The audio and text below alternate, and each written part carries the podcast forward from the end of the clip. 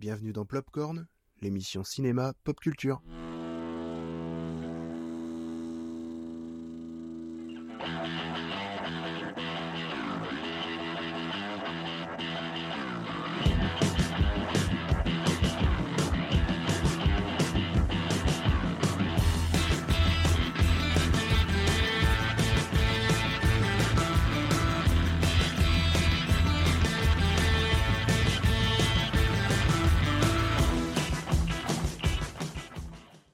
Tous les amis, bienvenue à la nouvelle émission de Plopcorn, donc émission de février. Salut les amis, ça va? Salut Lorient, on est vraiment content. Hein euh, Ah, c'est vraiment la joie de savoir. non mais c'est clair, maintenant c'est euh, c'est un peu comme les visites en prison. Bon, j'ai pas connu ça, hein, mais euh, mais je pense je pense que ça doit ressembler à ça. Bon, quel plaisir de vous voir, mais déjà bon, on sent que le soleil, voilà, déjà on le- les jours longs se, ra- se, ra- se rajoutent, là, ça y est, on commence à virer vers le printemps, on sent l'euphorie, et donc voilà, ben, quel plaisir aussi de revoir les amis. Malheureusement, toujours pas de cinéma, hein, mais bon, on essaye euh, de vivre la passion autrement. Pas de cinéma, pas de resto, euh, il nous reste la télé, les jeux vidéo. Quoi. Ah voilà, c'est ça. Et les sorties maintenant, enfin je- bien sûr pas au-delà de 18h bien sûr. Mais euh, voilà, bon écoutez les amis, ça fait vraiment plaisir de vous voir et de pouvoir vous entendre. Donc voilà, émission Plopcorn février, spécial Steven Spielberg. Et voilà, ben, je vais présenter l'équipe, là, mes amis euh, fidèles, Marion. Salut Marion. Bonsoir tout le monde, je suis ravie d'être là. Un peu malade, mais j'espère que ça s'entend pas trop et euh, j'espère qu'on va passer une super émission. Et salut le doc. Euh, Jonathan merci, Crane. merci de m'appeler le doc. C'est- gentil de m'appeler le doc, mais j'ai j'ai toujours aucun diplôme. hein. Je suis comme le docteur Fatalis, j'ai passé aucun doctorat. Euh, voilà, non, mais c'est ça. Mais bon, tu es plus gentil que lui, je pense. Je... Bon, C'est pas bien difficile. Hein. Je te remercie. Je te remercie, ça va droit au cœur. Bon, écoutez, ben, les amis, l'émission va être euh, ben, comme un- ben, le, comment dire, les émissions que l'on retrouve actuellement. Là, ça va être un thème un peu modifié, bien sûr, parce que l'actualité cinéma euh, est totalement chamboulée. Donc, on fera une première partie où on va parler ben, de comment avez-vous vécu votre passion cinéma au mois de février. Donc, cinéma ou autant séries, que ce soit par des bandes annonces ou des séries ou des films que l'on regarde, ou même l'actualité, hein, parce que bon, même si pour l'instant le cinéma est gelé, ça reste quand même, il y a quand même de l'actualité par le biais des bandes annonces. Euh, ensuite, on aura une autre partie où on parlera bien sûr de Steven Spielberg. Et ensuite, en troisième et dernière partie, un petit quiz. Donc là, on change un peu. Ça va être un quiz avec des citations. Il faudra deviner le film, donc animé par Marion, et une recopop. Et bien sûr, chaque partie sera séparée par des petites musiques de célèbres de films de Steven Spielberg. Voilà euh, ce qui nous attend, les amis. Ça a l'air bien. Hein euh. On peut pas rigoler, ouais, ça va être Ah, voilà, on, s'assied, on s'assied, et puis voilà, euh, la, la- la- la table est déjà mise, donc euh, on va pas se plaindre. hein. Jeff a déjà le popcorn, donc c'est parfait. Et ben voilà, ben écoutez, on va parler de la partie ben, du février. Comment avez-vous vécu votre passion euh, février? Euh, Ben voilà, est-ce que vous- ben Marion, allez, dis-moi comment tu as vécu ton mois de février? Euh, heureusement qu'il y a les plateformes. Hein. voilà, donc euh, moi à Noël j'ai eu la chance d'avoir en cadeau euh, Disney+. Donc euh, j'explore Disney+, voilà, mais bon, j'oublie pas Netflix non plus et Amazon Prime puisque j'ai les trois, donc du coup, ben, j'ai de quoi faire. euh, Alors, Il y a, des question. choses euh, qui, qui sont sorties, il y a des choses qui vont sortir, donc euh, le programme est chargé. Alors, c'est une question que j'ai à te poser, tiens, Marion. Euh, Est-ce que tu profites des films exclusifs Disney+. Est-ce que tu as regardé Mulan? Est-ce que tu as regardé la, la Belle et, et le Clochard? Alors, euh, j'ai regardé les bandes annonces, mais comme j'avais d'autres trucs à regarder, je les ai pas encore regardés. Mais Mulan, je l'avais vu, euh, je l'avais vu euh, autrement, on va dire. Et euh, mais il faut que je le revoie à nouveau, mais ça va pas marquer des tonnes. Hein. Non, c'est des films qui étaient sortis au cinéma, enfin, qui devaient sortir au cinéma, et puis finalement qui sont sortis qu'en qu'en streaming, quoi, sur. euh, Exactement, exactement. Mulan, euh, voilà, ça, ça avait fait un tollé d'ailleurs parce qu'il le proposait à je sais plus combien, un streaming payant. C'est surtout La Belle et le Clochard, en fait. C'est euh, c'est un, c'est un joli petit film, d'après ce que j'ai compris, qui devait pas rapporter des millions, hein, mais on a presque l'impression qu'ils sont contents de, de, le, dis- de le diffuser finalement qu'en streaming. Ben écoute, j'ai vu la bande-annonce, euh, donc il faut que je le regarde. Donc euh, je tâcherai de me le noter pour essayer de me le regarder. et vous faire un petit mot dessus là le mois prochain. Bon, après, je pourrais le faire aussi, mais j'ai la, j'ai la flemme. J'avoue que les chiens en images de synthèse, ça m'intéresse pas particulièrement. Mais euh, Ah bon? Mais Parce que je demanderai peut-être à ma fille. Fox? Je, je que demanderai tu- peut-être à ma l'avais fille. vu Tu l'avais vu, Jeff Non. Parce qu'il est Non, non, sorti, non, La elle- Belle et le Clochard.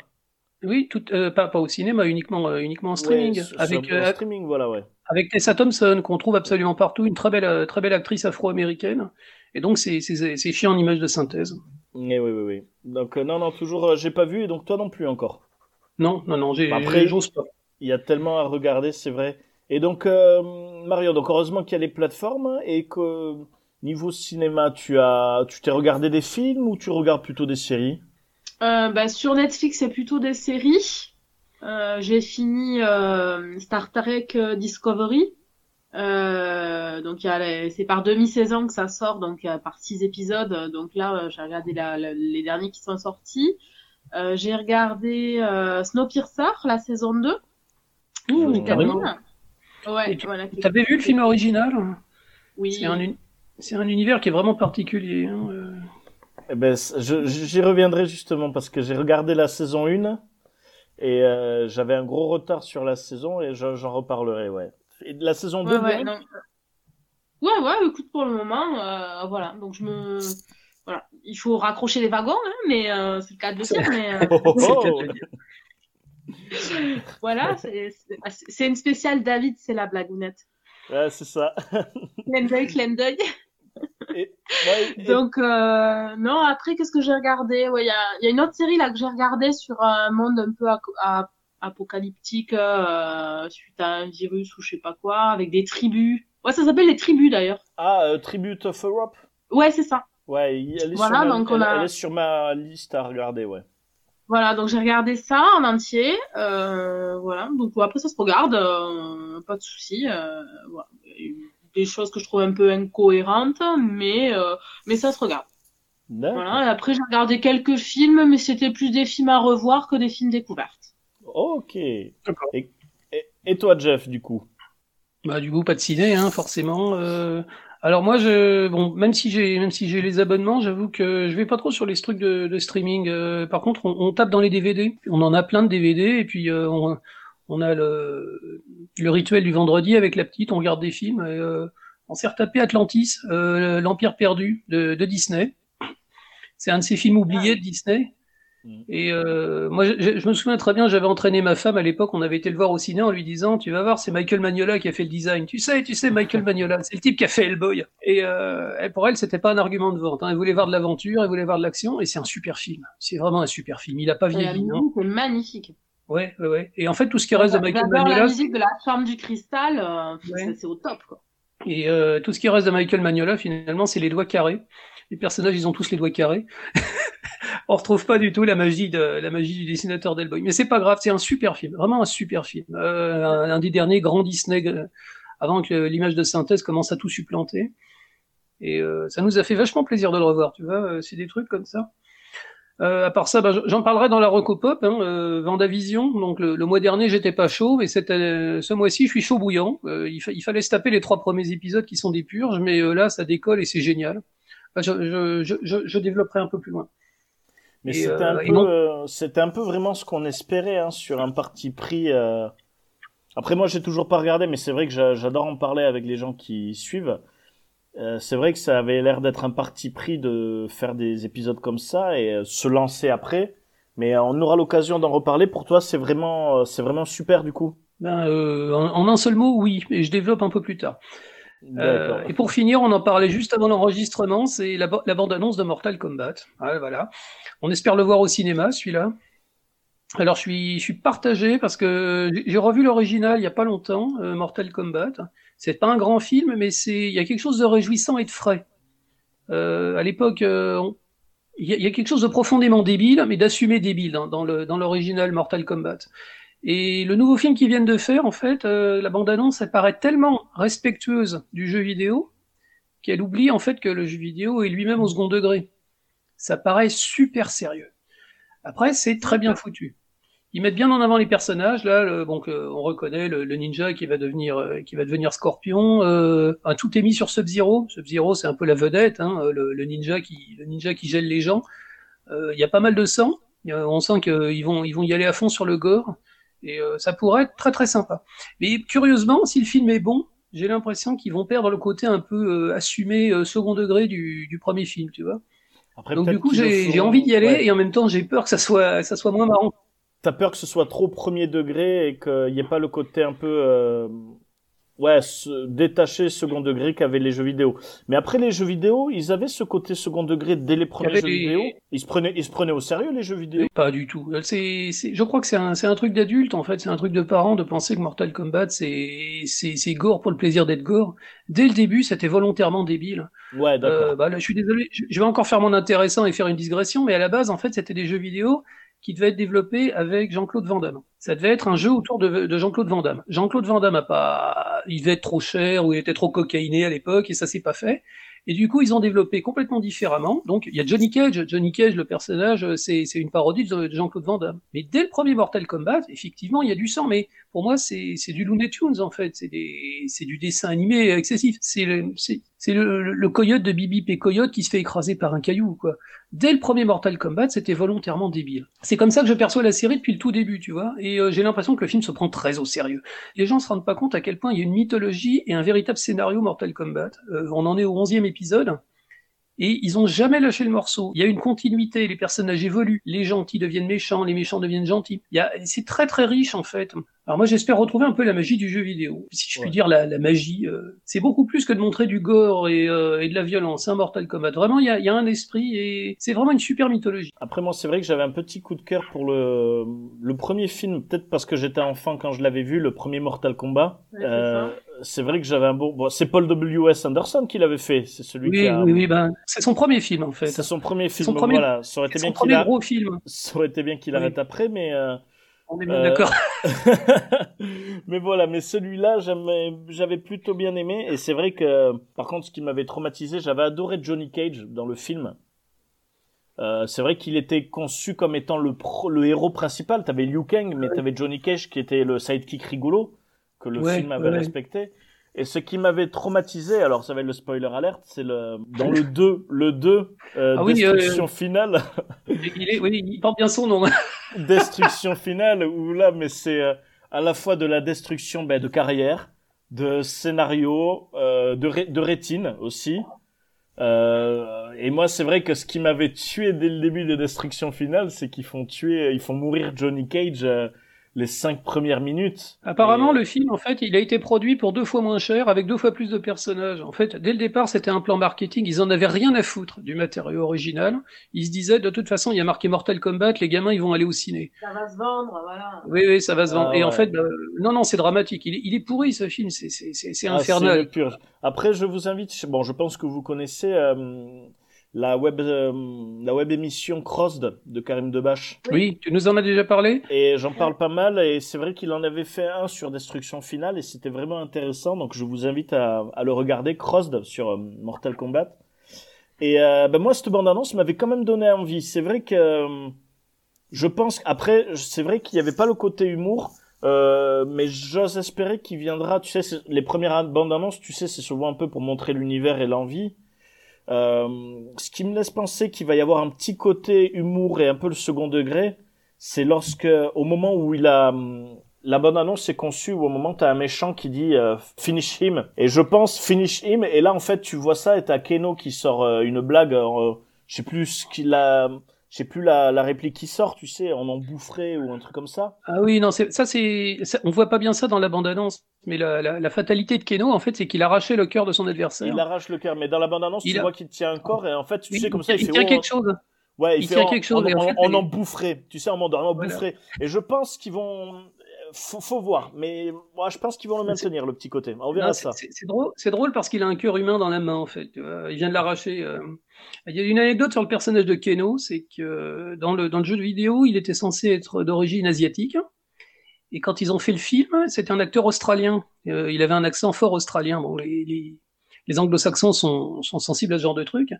Et euh, l'acteur était tellement bon que du coup, euh, les, les, créateurs du jeu, ils ont décidé que bah voilà, le personnage de Keno serait finalement australien. Et euh, ils font ils font hommage à ça euh, en long, en large et en travers, notamment dans le jeu, dans le dernier jeu vidéo où il fait le, c'est tout, c'est la caricature absolue de l'australien.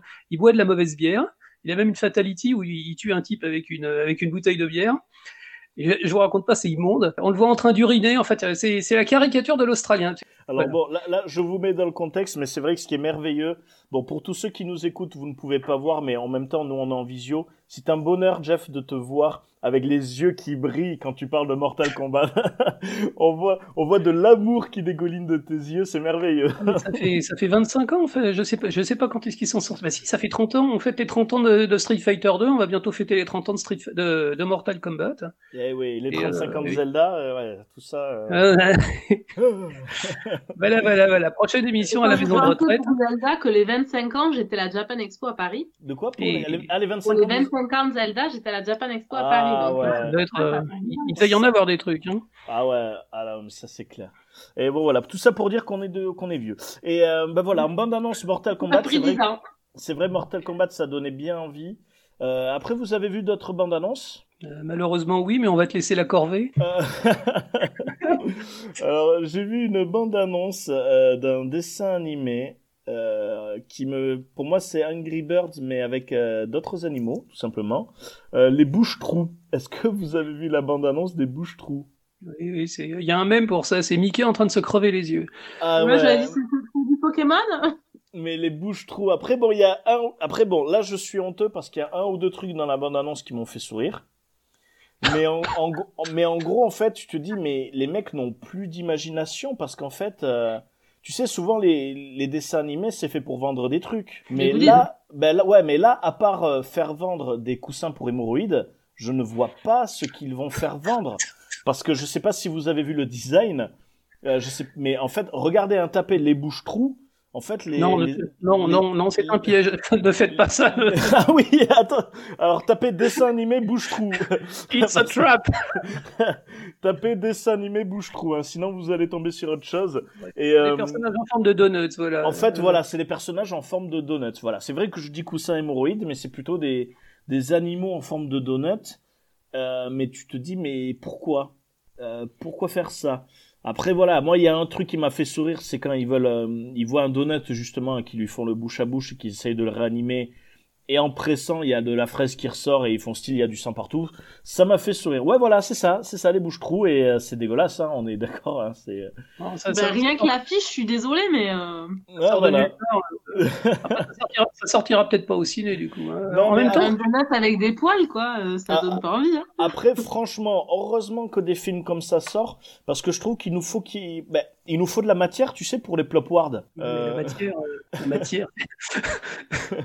Donc il nous faut de matière. Hein. Il nous faut, il nous faut de la matière pour. Euh, il nous faut de la merde pour les plop ward. Ah bah, T'inquiète pas, et on l'oubliera pas celui-là. Ah là, de la, bah, ce sera de la matière fécale, mais au moins on saura, on saura déjà qu'on parlera des bouches trous lors du prochain plot ward. Ça déjà, c'est pas mal. Et euh, voilà, donc euh, les bouches-trous. après, vous avez vu d'autres bandes annonces ou pas? Non, en toute honnêteté, non. Euh, si, ah si, la série, la série Disney, le, le, Faucon et le, Soldat d'hiver, on peut, on peut rattacher ça au cinéma. On peut rattacher ça au cinéma puisque ben l'univers Marvel en fait se continue en série télé. Et, c'est la, bande-annonce euh, professionnelle à mort, où euh, on voit des tonnes de trucs, mais en fait on, on voit rien. Mais euh, ça donne quand même vachement envie. Hein. Donc c'est les deux, j'allais dire les deux faire-valoir de Captain America, mais c'est plus que des faire-valoir. Le, le, soldat de l'hiver, c'est vraiment un super personnage. Et le faucon, euh, si, on le, si on le laisse parler, je pense qu'il aurait des trucs intéressants à dire. Et donc, bah, on les voit en train d'affronter des terroristes, de se faire tirer dessus. On voit le faucon en train de voler. Et surtout, à la fin, on voit le, on voit l'identité du méchant, type euh, le type complètement euh, anonyme, hein, qui avait fait tellement de mal entre Captain America et, Mais et Iron Man. C'est un méchant justement très profond, je trouvais. bon, c'était vraiment la le changement d'orientation que faisait le que faisait euh, Marvel et que, que faisait même aussi euh, les films de super-héros parce que c'est vrai qu'on a eu la période Civil War et Batman contre Superman en même temps. Et c'est vrai que c'était des films qui avaient une problématique du euh, le héros sauve des vies mais en sauvant des vies il en détruit. Et c'est vrai que c'était une problématique assez intéressante. Et ce que j'avais beaucoup aimé dans le méchant de Civil War c'est qu'au final il n'y a pas vraiment tant de méchants que ça euh, parce qu'au final, lui, c'était simplement une victime des dommages collatéraux. On le voyait par le message de sa famille. Il écoutait toujours quelqu'un au téléphone. Et en fait, on apprend à la fin que c'était euh, la messagerie de sa femme avant qu'elle meure, avant l'incident de Sokovie qu'il y avait dans euh, Avengers 2. Donc, il avait été, il avait été tué par des, la famille avait été tuée par des armes Stark en fait, et il voulait, euh, il voulait détruire, euh, il voulait détruire Stark. Mais euh, là où c'est vraiment excellent, c'est quand on connaît un peu les BD, donc il s'appelle Helmut Zemo. En limite, tu t'en fiches. Mais dans les BD, Zemo, c'est un personnage qui est super important. C'est un des pires adversaires de Captain America. Bon, le, le plus le pire adversaire, bien sûr, le, le, Joker du Captain America, c'est Crâne Rouge, mais euh, là, le, Zemo, c'est, il, est, vraiment en numéro 2, quoi. C'est un peu Skeletor. Euh, c'est c'est un criminel de guerre nazi qui a été défiguré, euh, qui est plus ou moins, euh, qui a plus ou moins des super pouvoirs. Et le Crâne Rouge à côté, bah, c'est Gandhi. Hein. Euh, c'est un, un personnage qui est absolument abominable. C'est vraiment le méchant absolu dans un, dans un comic book, quoi. Et en faire ce type déterminé, intelligent, qui avait été brisé par la mort de sa famille, c'était quelque chose de brillant. Et finalement, il porte jamais de costume, rien, il porte pas. Et donc dans cette série, il réapparaît et effectivement, il porte, il se met à porter en fait le costume de, de super vilain. Il commence à porter une cagoule. Ça, a l'air super intéressant. Je veux dire, euh, ça a l'air classique. Mais connaissant les mecs de Marvel, ils ont sûrement une idée très très précise en mettant ces deux personnages contre contre Zemo. Et euh, je, vois déjà comment ça se passe euh, sur sur Vendavision, pas, pas de spoiler, mais Vendavision en fait commence à se rattacher directement à l'univers Marvel. Et là, je pense que ça va faire pareil. Ils vont préparer une espèce de un Captain America numéro 4 ou je sais pas quoi. Euh, il est fort probable que cette série-là va amener quelque chose de plus dans l'univers Marvel et, préparer un nouveau un nouveau film. Donc, euh... Euh, en espérant que quand on va pouvoir repartir au cinéma, qu'ils ils aient un calendrier quand même qui soit bien organisé et qui ne dégueule pas tous les films en même temps, sinon on va faire, ça va faire overdose et du coup chaque film aura pas sa part de marché quoi. Alors tiens, on va en parler, on va en parler de ça. Euh, il y a une, il y a une interview de Kevin Feige, donc le, le président de, de, Marvel Studios, qui a encore affirmé qu'ils savent pas quand est-ce qu'ils vont sortir leurs films, mais les, les, films ciné qui ont été produits pour le ciné, ça l'embêterait particulièrement qu'ils passent à la télé. S'il faut le faire, il le fera, mais en dernier recours. Donc il disait Black Widow, il sortira au cinéma. Pour le, pour il a promis, il a promis dans, dans la mesure des, des possibilités. Hein. Donc euh, Marvel veut pas lâcher le morceau. Ce que fait ce que fait la Warner, la Warner elle mange à tous les râteliers, ce qui est, ce qui est une bonne technique. Hein. Je veux dire, la, la, Warner veut sortir ses films au ciné et en même temps les sortir en, en streaming euh, en streaming légal. Ce qui est, je sais pas ce que ça donnera pour euh, pour la Warner, mais Marvel pour l'instant ils en sont pas encore là et ils disent normalement, ils continuent de produire les films, hein, ils continuent, de, ils continuent de, les, les, tournages, mais euh, ça devrait sortir cinéma. Dans, les, dans le meilleur des cas. Et ce qui m'amène en fait à une dernière bande-annonce en fait, c'était tellement énorme qu'en fait ça m'était sorti de l'esprit, c'est le, le, Justice League de Zack Snyder qui sort le, le mois prochain, donc euh, ça va être ça va être dans quoi? Dans, dans trois semaines. Euh, et ça a l'air énorme, vraiment énorme. Euh, on a l'impression que Justice League, ça va être un film qui va enfin être regardable. Vous l'avez vu? Alors oui, j'ai vu. Moi, c'est vrai que j'ai du mal. Bah, c'est vrai que contrairement à là où Marvel, c'est vrai que pour venir sur Marvel, c'est vraiment bien géré, je trouve. Euh, le respect par rapport au, au, cinéma, le fait de dire les, nos films sortiront au cinéma, les séries sur Disney+. Euh, et puis même euh, au final, là on commence avec WandaVision. Dès que ça finit, on va avoir Captain America, le soldat de l'hiver. Et dès que ça finit, on va avoir Loki. Tu sais, il y a un respect et quelque chose de bien, une continuité là d'ici j'ai du mal. Moi déjà ce Justice League j'ai vraiment du mal parce que pour moi c'est euh, c'est la facilité de. On a fait une connerie avec euh, notre envie de pognon. Donc on a fait le film Justice League, on a été trop con, on a mal géré notre bébé. Et ben du coup on va prendre les gens pour des cons en disant ben le on va dire euh, Joss Whedon, non oubliez, oubliez, le film n'existe pas dans Joss Whedon, de toute façon c'est un putain de gros pervers, on, on s'en fout, on le met de côté. Euh, là regardez, voilà, le vrai film Justice League, le voilà. Et en fait, euh, j'ai l'impression qu'on me prend pour un con, en fait. C'est du révisionnisme, en fait, mais... Euh... Mais c'est après, je pense qu'on n'a jamais vu ça, dans l'idée où un film a tellement pas marché, et surtout que c'était un film, c'était une clé de voûte, quoi. C'était une pièce maîtresse pour lancer un univers. Et là, du coup, j'ai l'impression bah, qu'ils se sont tellement loupés que là, ils essayent de montrer, ah non, regardez, en fait, euh, on, on, on, voulait faire ça, en fait. Dès le début, on avait prévu ça. Et regardez, il est bien, hein, ça va durer 4 heures. Et euh, c'est vrai qu'il il a l'air beau, hein, mais pour moi c'est trop tard. Après, voilà, j'attends d'aimer. Mais moi, en fait, le truc que je me dis, c'est que qu'est-ce qui se passe si ce film va être un succès? Si ce film va oui, cartonner, qu'est-ce qui se passe? Ah ben Rien. Euh, rien. Euh, Aquaman 2 est en préparation, de toute façon. Euh, ils n'ont pas lâché Aquaman qui a rapporté de l'argent.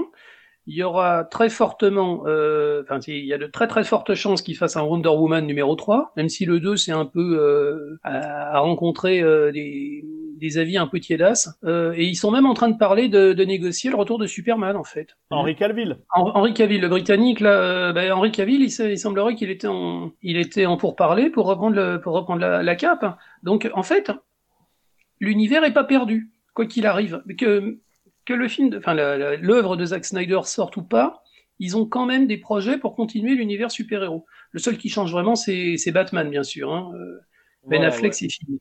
Mais, mais tu vois, même le truc, dans la nouvelle bande-annonce, on voit un Joker. Après, franchement, ça me donne envie. Hein. Mais euh, tu revois le Joker de Jared Leto, et franchement, quand j'ai vu ça, ça m'a fait plaisir. Bon, même si je, je le trouve pas ouf ouf dans la bande-annonce, ça m'a fait plaisir qu'on redonne une chance à ce personnage. Parce que bah, profites-en, profites-en parce que c'est juste une scène. Hein. Euh, c'est là, alors euh, ils ont ils ont bien expliqué le truc. C'est exactement le film que voulait Zack Snyder. C'était ça, c'était ça le projet. Ils ont cassé la tirelire et ils ont rajouté 80 millions de dollars au budget uniquement pour finaliser les effets spéciaux. Il n'a pas réinvité les anciens acteurs. Ils ont juste tourné le film tel qu'il aurait dû être. Ça, c'est super important. Alors, effectivement, je, je, te comprends dans cette histoire, c'est du révisionnisme. Le film est déjà sorti, revenir en arrière, c'est complètement con. Et en même temps, j'aime bien cette idée du studio qui dit oui, d'accord. Ben, c'est implicite, mais ils disent on a foiré. Et euh, voilà ce que ça aurait donné. Après, si c'est réussi, tant mieux.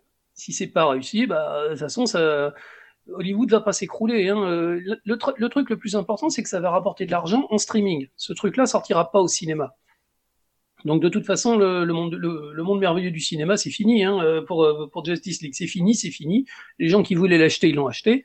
Maintenant, il faudra voir la version de Zack Snyder pour voir si effectivement Zack Snyder avait raison. Et euh, c'est vrai, mais je me dis, et dans le cas où c'est nul, dans le cas où c'est loupé, bah tout le monde dira, bah tant pis, hein, euh, voilà, ils appellent ça l'ubris les Américains, tu sais, c'est euh, ça vient du grec.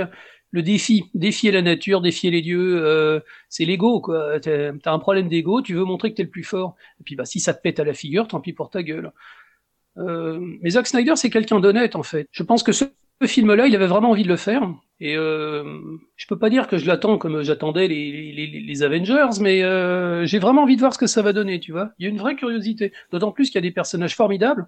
Ah, c'est encore un truc. Euh, DC Comics, enfin, Warner prépare un film des New Gods. Les New Gods, c'est tout un univers euh, parallèle euh, à l'univers Batman, Superman, etc. Euh, il y a un vrai film qui est en train d'être qui est en train d'être en préparation avec une vraie réalisatrice. Je crois que c'est Ava DuVernay qui avait été oscarisée. Et la première, euh, le premier contact qu'auront les gens avec ces personnages-là, c'est à travers ce, ce Justice League de, de Joss Whedon, puisqu'ils vont ressortir le personnage de Darkseid.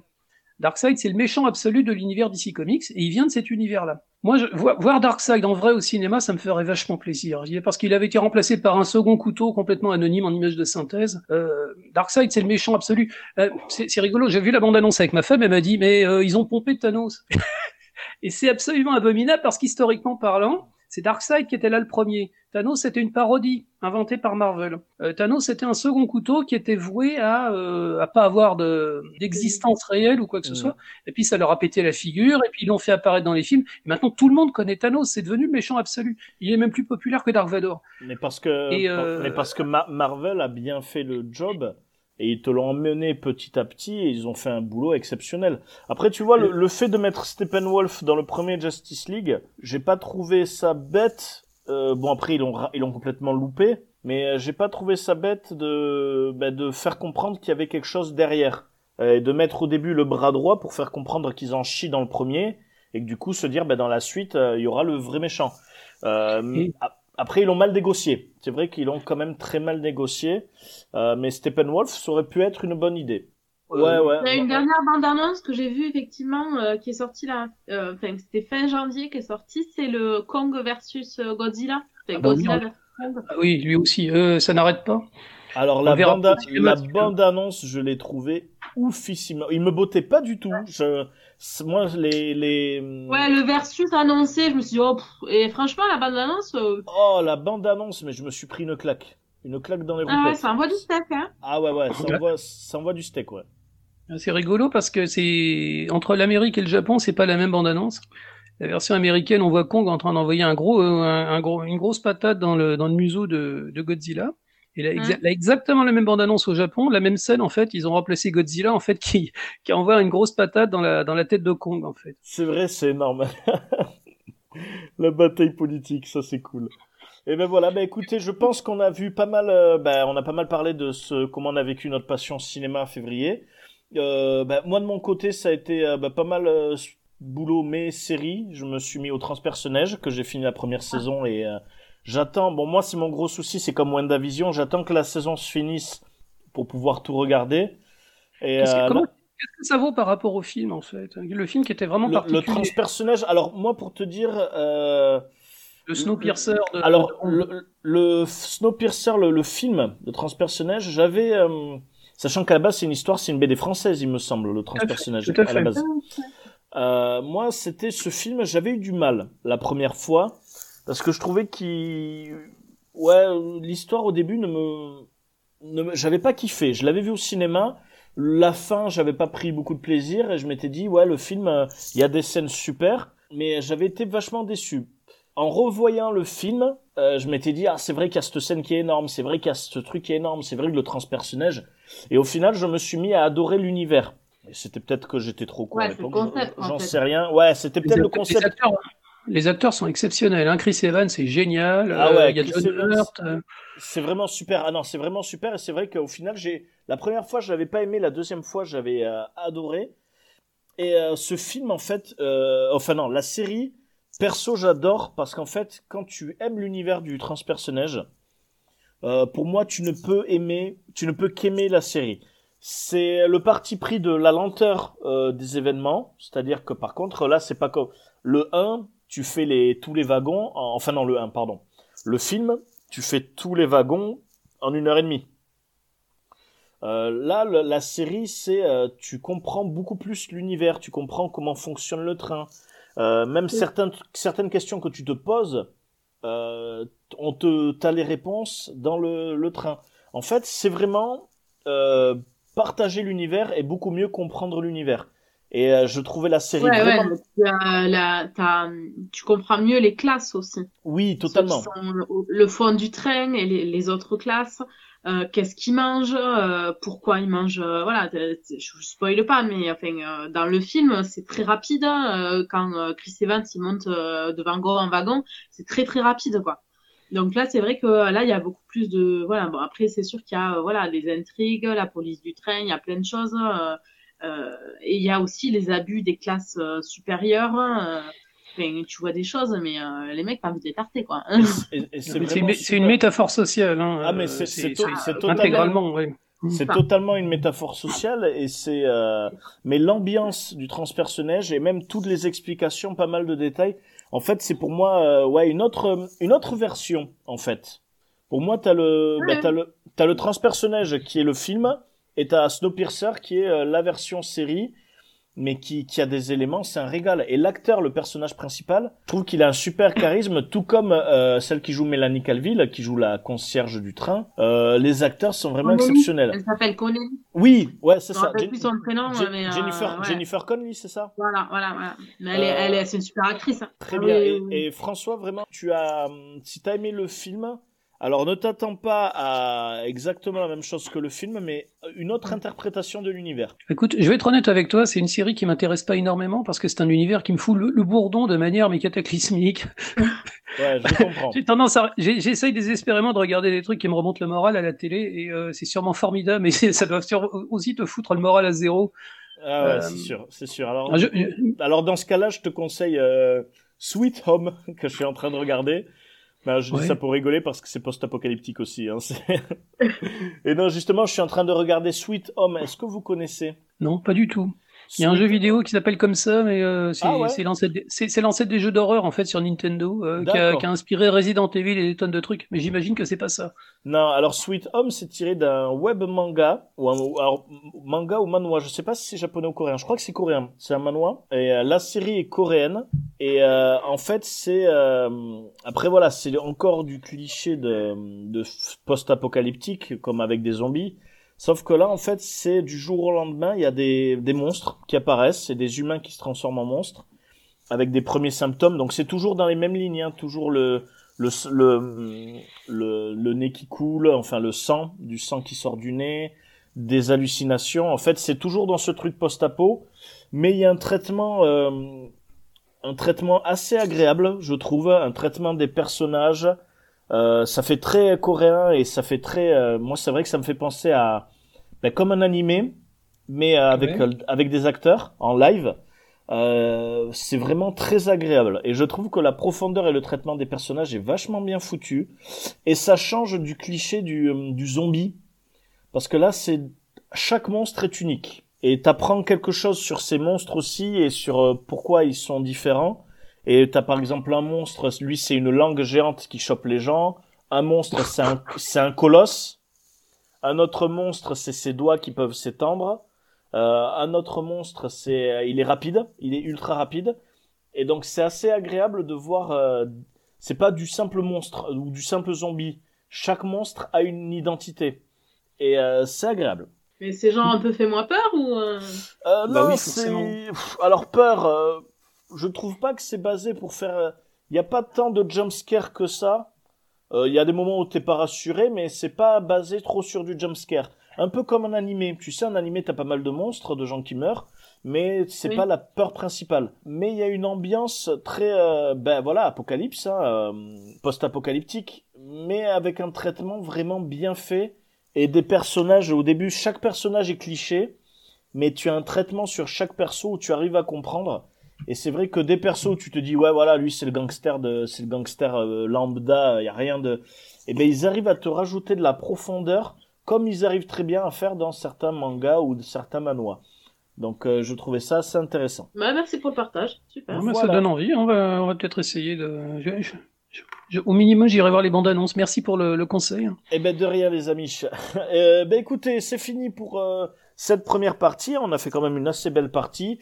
Euh, on va se faire une petite pause musicale. On va se faire un petit retour en arrière. On va se mettre euh, la musique de Jurassic Park, voilà de John Williams.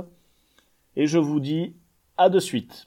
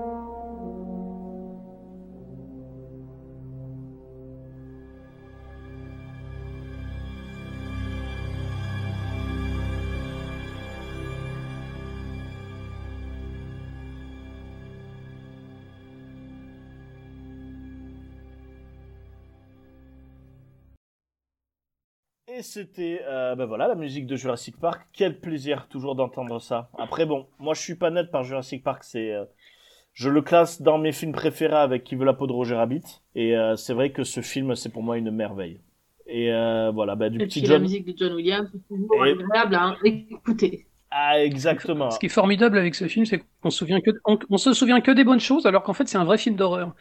Oui, La mais scène du tyrannosaure, c'est une des scènes les plus effrayantes de toute l'histoire du cinéma. Mais on aura l'occasion re- de, de reparler sur ça. C'est vrai que bah, c'est un peu les codes de Spielberg. Hein. C'est vrai que il a un aspect, mais on aura l'occasion d'en reparler. Mais ce désir de blockbuster tout en adaptant certains genres, euh, c'est vrai que c'est euh, c'est vraiment très caractéristique de ce monsieur.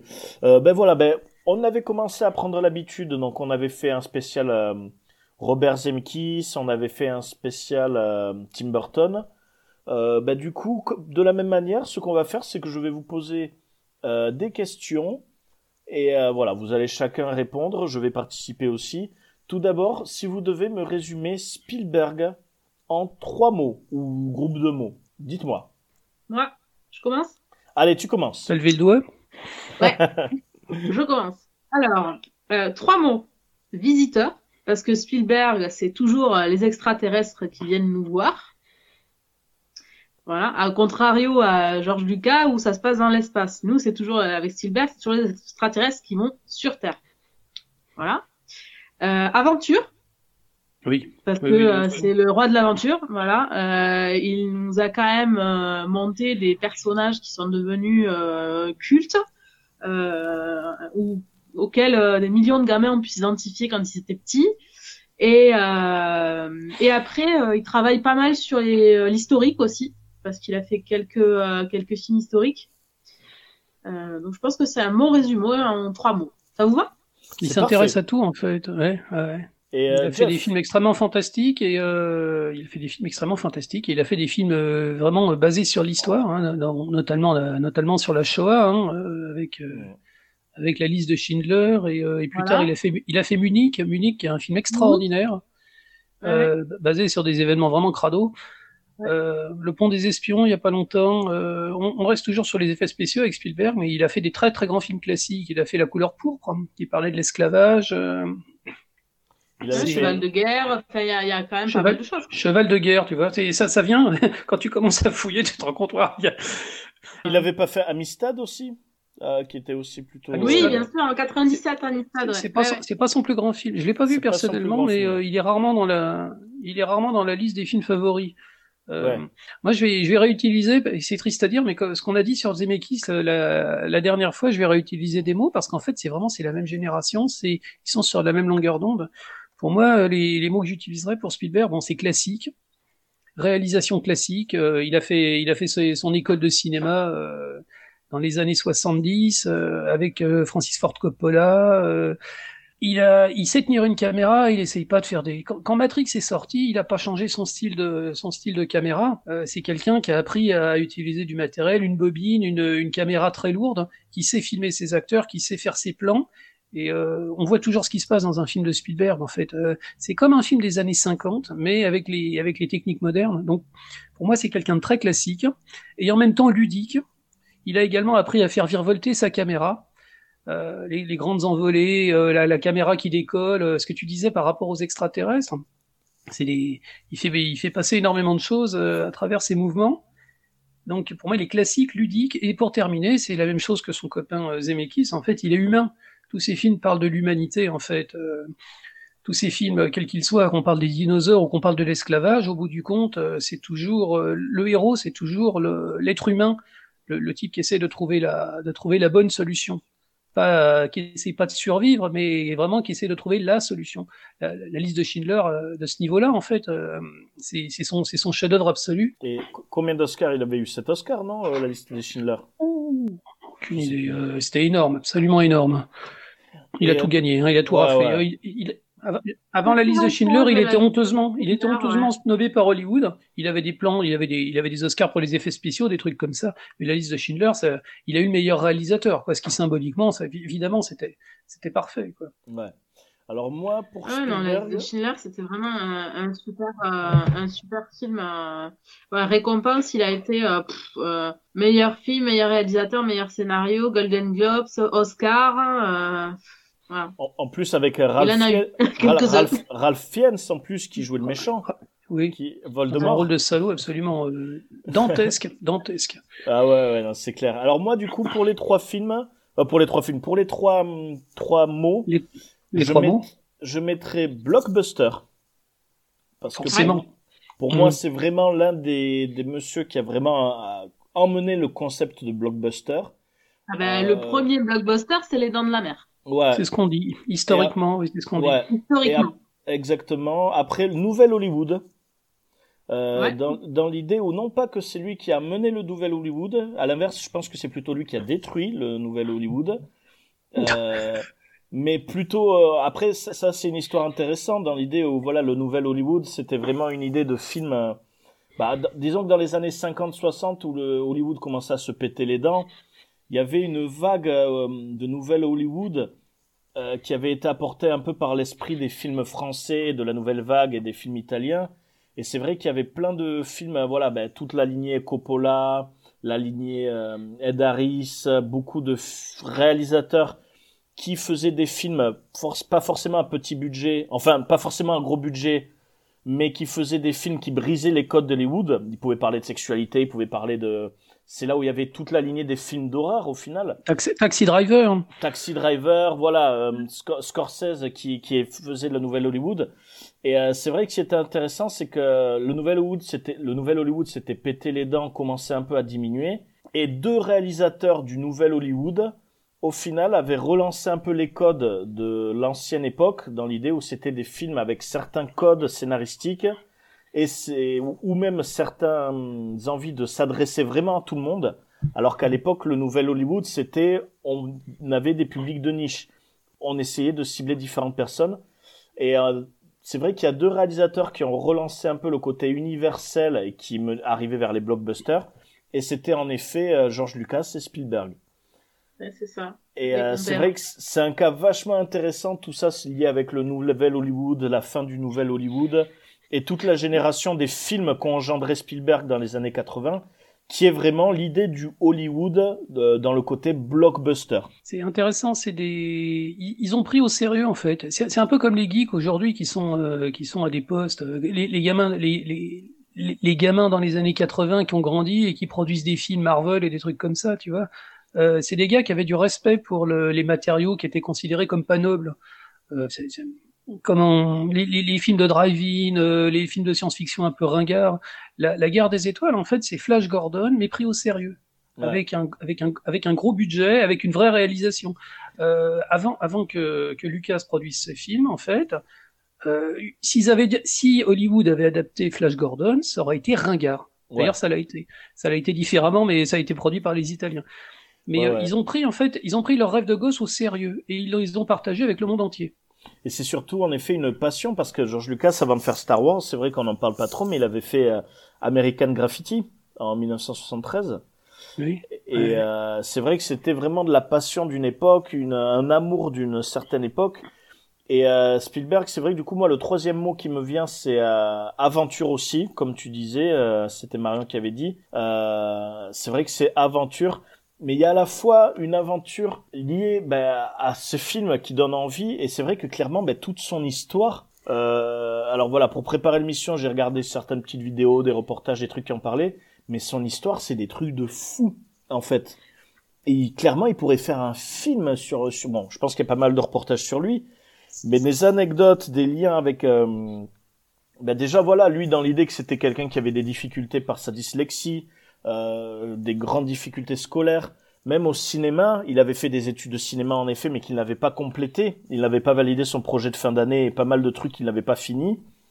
Euh, il y avait plein de trucs comme ça. Et une anecdote vraiment, bon là il y a plein d'anecdotes, j'ai vu des trucs, mais c'est tellement ouf ce qui cette histoire de. C'est là que tu vois l'amour et la passion parce que euh, ce qui était intéressant, c'est qu'il voilà, il n'avait pas fini son diplôme de cinéma.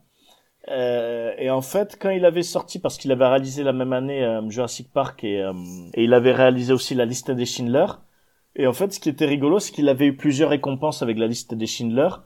Et ce qui, c'est vrai que ça, c'est des trucs, on n'entend pas parler. Il avait euh, écrit à sa, à 30, 30 ans plus tard, il avait écrit à sa, à son école de cinéma. Et en fait, il a envoyé comme projet de fin d'année la liste des Schindler. il a envoyé comme projet de fin d'année la liste des Schindler. Et en fait, le lycée, enfin l'établissement, euh, lui a remis le diplôme. et, et, et, alors qu'il avait, il avait 46 ans, le mec. C'est magique. et ce qui était drôle, et d'un coup, en fait, tu voyais une vidéo où tu le voyais récupérer son diplôme euh, de euh, de bah, de réalisateur. Et donc j'ai trouvé ça très drôle parce qu'en fait, il est passé bah, par la passion. C'est quand même un mec qui venait squatter et qui défiait la sécurité pour rentrer dans les studios d'Hollywood, euh, dans les studios Universal.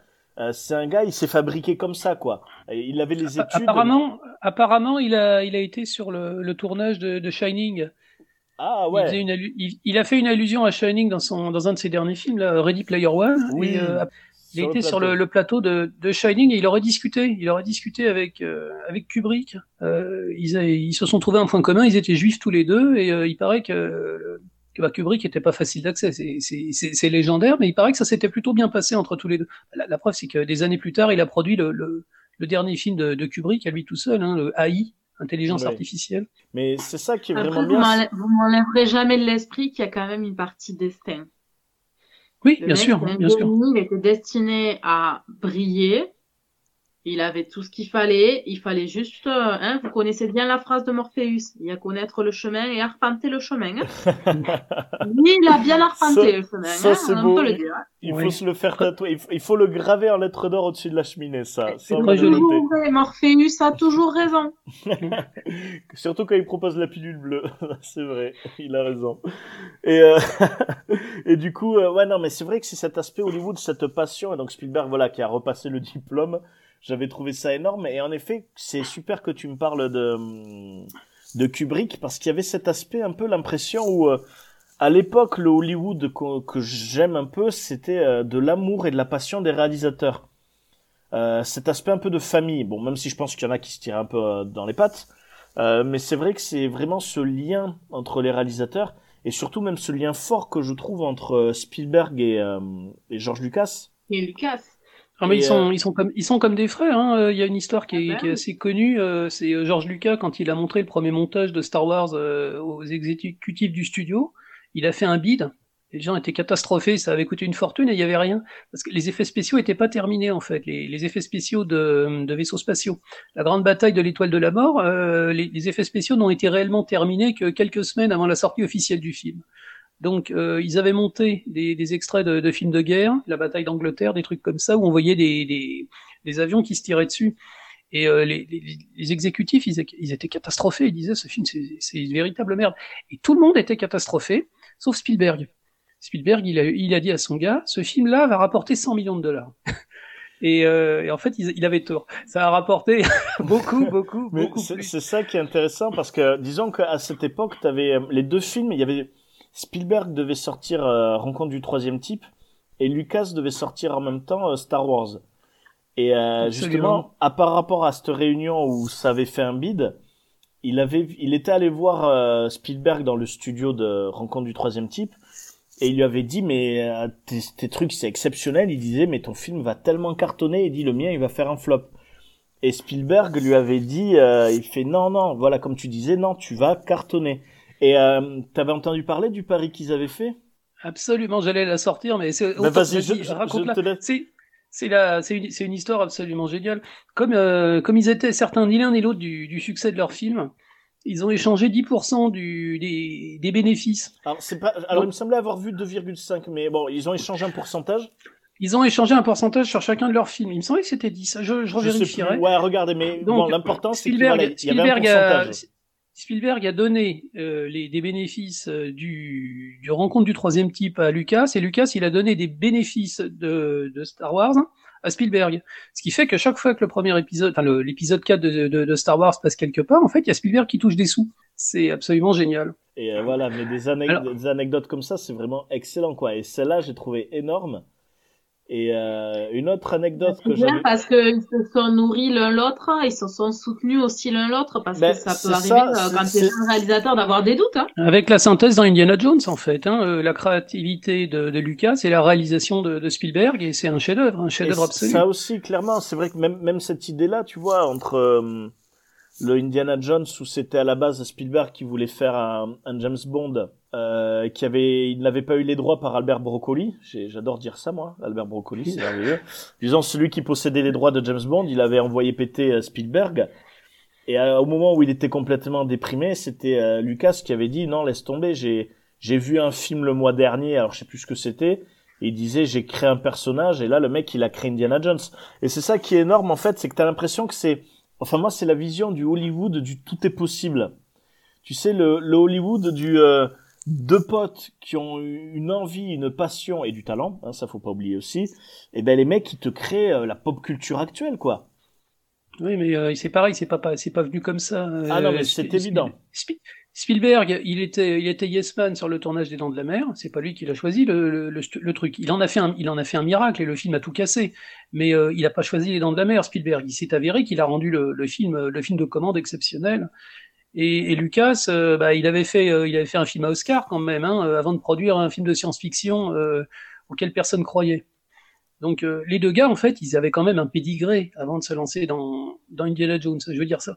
On, on voit ça comme deux copains qui sortent de la fac, mais c'est beaucoup plus que ça. Ils étaient Bien déjà sûr. considérés comme des très très grands réalisateurs. Oui. Non mais c'est normal. euh, on en revient à arpenter le chemin. Hein, voilà. Voilà. À- avant d'aller, euh, tu fais d'abord du classique classique et après tu fais à ton idée. La, cuillère n'existe pas. Exactement. Bon, alors du coup, les amis, maintenant, trois films que vous devez choisir, que vous adorez. Trois films de Spielberg. Je vais commencer. Euh, les Dents de la Mer pour commencer. Alors, euh, il paraît qu'il déteste ce film parce que ça s'est très très mal passé sur le tournage. Ça aussi, c'est une histoire euh, incroyable. Le, le tournage était dégueulasse. Personne ne croyait en truc. Les, les acteurs s'entendaient pas entre eux. Enfin, c'était une vraie catastrophe. Et il a transformé le plan en or. Et le film encore, on peut le regarder de nos jours. C'est toujours aussi terrifiant. C'est toujours aussi bien foutu. C'est une véritable merveille les Dents de la Mer, sans image de synthèse, sans rien. C'est le, le talent de Spielberg qui explose à la face du monde. Même s'il aime pas qu'on en parle, j'aimerais l'aborder quand même. Les Dents de la Mer, Jaws, euh, c'est véritablement un miracle. Ensuite, euh, bah, Indiana Jones, bien sûr, la, la magie, euh, la, la- donc euh, la, la magie, ce qu'on qu'on venait de dire, c'est le meilleur film d'aventure de, tous les temps, tout simplement. Alors que, en fait, c'est une synthèse. C'est un hommage à tous ces films euh, en noir et blanc, euh, tournés en studio avec la jungle et les, les, les mecs euh, mal grimés.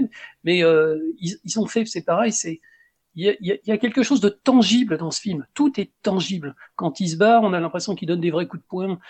Euh, il y a du sable, euh, il y a du désert. euh, c'est un film. Enfin, on peut plus faire des films comme ça maintenant. Même, Il y aurait la, des fonds verts, il y aurait de l'image de synthèse. même la scène, Euh, mythique, la scène mythique d'Indiana Jones où il y a l'autre La- qui la- joue avec le sabre et qu'il le tue d'un d'un coup de pistolet. Oui, bien sûr, bien, sûr. connaissez, vous Ça, connaissez la- l'anecdote, vous la aussi, c'est- connaissez de celle-là? Oh, il était juste malade. Raconte. bah, en fait, à la base, il devait, bon, vous la connaissez, donc pour ceux qui nous écoutent, je pense que si vous êtes, si vous aimez le cinéma, vous la connaissez aussi. Mais euh, ce qui était intéressant, c'est qu'il devait y avoir une scène de combat euh, au sabre, en fait, voilà, sabre et lui euh, essayer de le désarmer et tout ça. Il devait y avoir une scène de combat qui avait été prévue, travaillée. Et le problème, c'est qu'en fait, ben, là où il tournait, ben voilà, dans un pays étranger, il y a en, en Tunisie, il me en semble. Tunisie, c'est ça. Il y a, il y a eu un petit effet que certains touristes peuvent avoir, euh, qui est la tourista. Et euh, en fait, il avait été malade et il se sentait pas du tout capable de faire cette scène. Et c'est pour ça Harrison, fait, Harrison Ford. Harrison Ford, voilà, Harrison, Harrison Ford. Ford, oui. Et donc du coup, il a improvisé, il a proposé cette scène dans l'idée où le mec euh, avait son sabre et que ben, lui lui tire dessus. Comme ça, ça fait une scène marrante et en même temps, il a pas à se euh, à trop bou- à trop bouger son croupion, on va dire. Et c'est devenu une scène culte.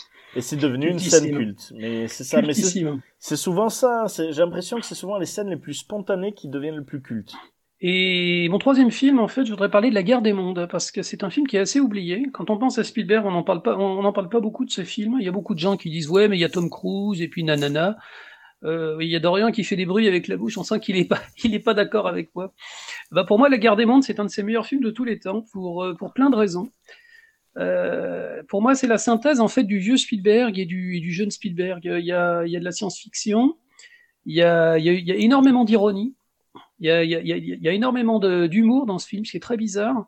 Et en même temps, il y a la, désillusion d'un type qui a, bah, qui a, fait la liste de Schindler entre temps et qui a vu le, qui a vu le 11 septembre. La, guerre des mondes, c'est pas c'est pas un film de SF avec des extraterrestres, c'est toute une métaphore du 11 septembre.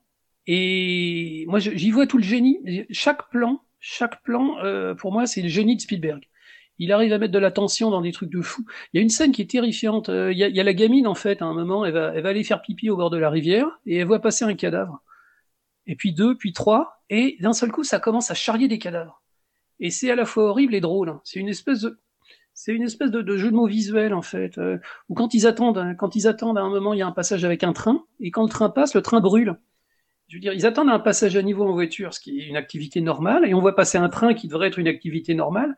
Et là, le train, le train est totalement, totalement en incandescence. En fait, c'est, le symbole absolu de la déliquescence de la, de la société. Alors, ce que, ce que les gens ont détesté dans le film, c'est le final, et, qui est totalement tiré du bouquin. Le livre de H.G. Wells, qui est, qui est absolument génial.